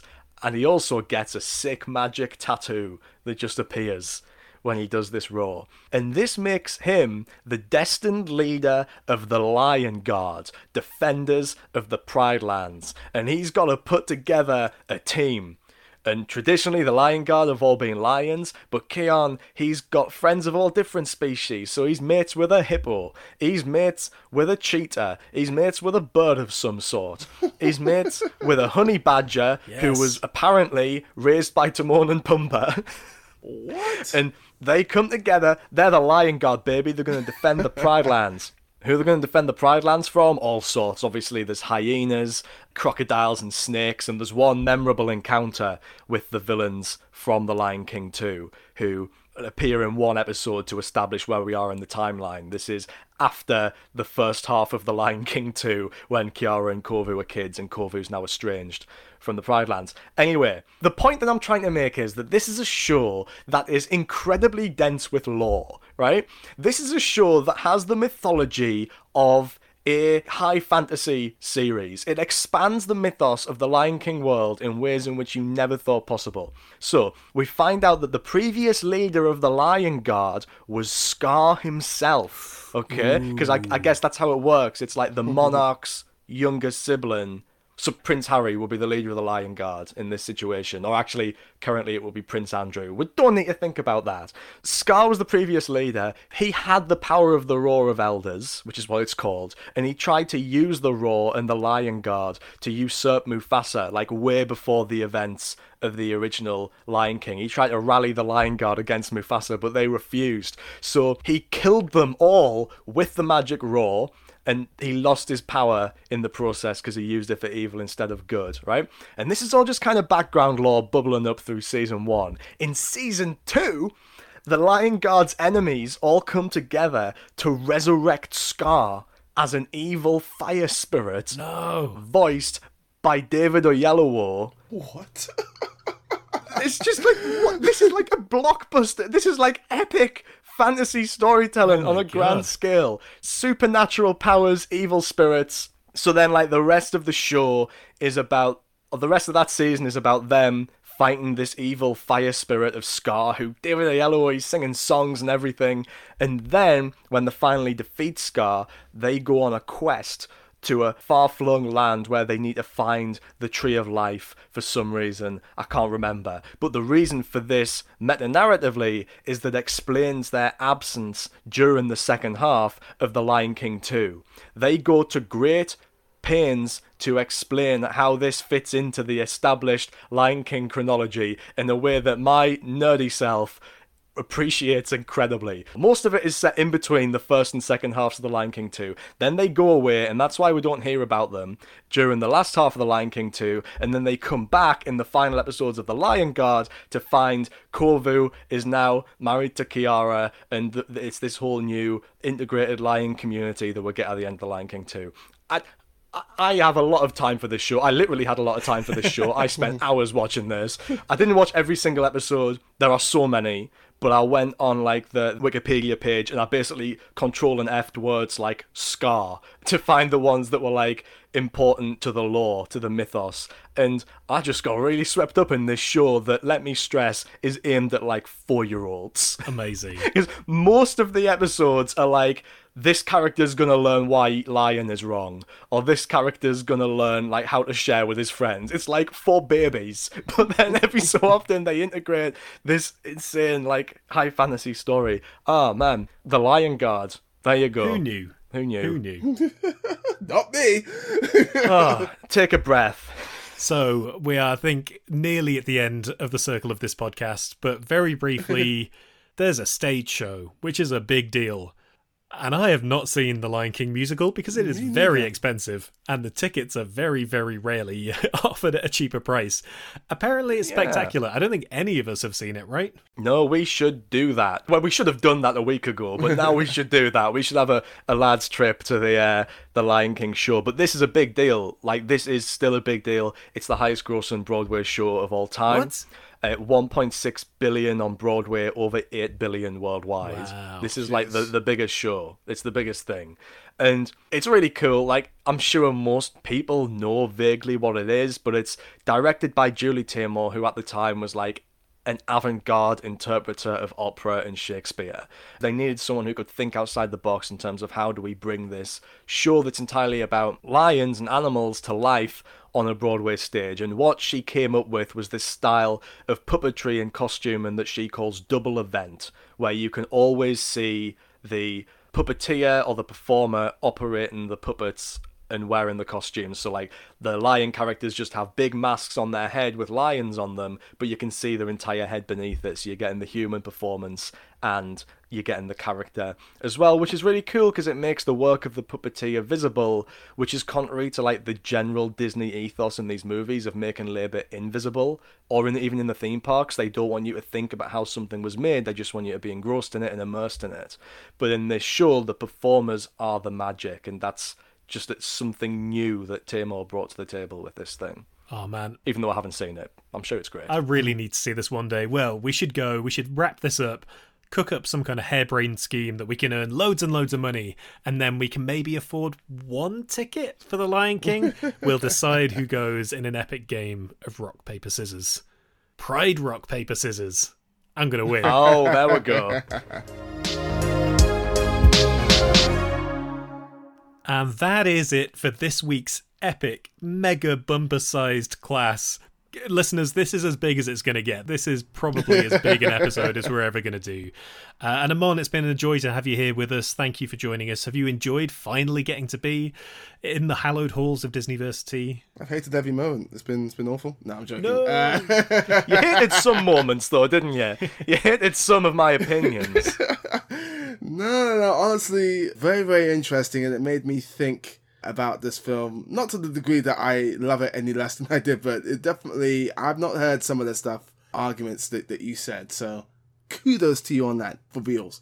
But uh, yeah, now I I've really enjoyed diving deep into this film. As I say, I love it with my whole heart. Uh, so it's always fun getting to chat about something which holds that sort of place in your movie going journey. Thank you so much for having me on. I appreciate it. And people can find you at many, many places on the internet and other podcasts, etc. Where can people find your stuff? Yes, I am at Amon Warmann on Twitter and at Amon Warmann on Instagram. Uh, you can find me on the Fade to Black podcast every week, every Sunday, an episode with uh, my co-hosts Clarisse Loughrey and Hannah Flint. Uh, you can find me on the Empire podcast and on the Empire Spoiler Special podcast. I do that too. And I'm in the Empire Mag. Uh, every month I got column Black in Focus. And uh, I also sort of do other bits and bobs typically in each issue. So yeah, I'm around. Go find him on. He's got loads of great opinions and lovely podcast outlets and all sorts. Join us again then for our next seminar as we peek just around the river bend in a very different Disney attempt to recontextualize American history in Pocahontas, a film that's also going to bring us back to the brink of Cats and Brexit, whatever we're calling that. Cat, Cats and Brexit, Captain. It sounds too much like Captain Brexit. But anyway, that's all to come next time. In the meantime, if you've enjoyed this episode, please do subscribe wherever you get your podcasts. And if you fancy dropping us a little review, we'll serve you up a delicious platter of freshly caught grubs, and we'll even let you have the really juicy red ones. Oh, they look so good. But for now, it's goodbye from Sam. Goodbye. It's goodbye from Amon. Peace. And it's goodbye from me. Okay, so first up, we're going to hustle somebody, right? Then we get the money, and then we get in the theatre, and then it'll be too late to kick us out, and then we'll enjoy the show. Maybe we have to get on stage. Maybe we have to become puppeteers to finally get to the Lion King musical. Okay, this is coming together. I like it. See you guys at the show.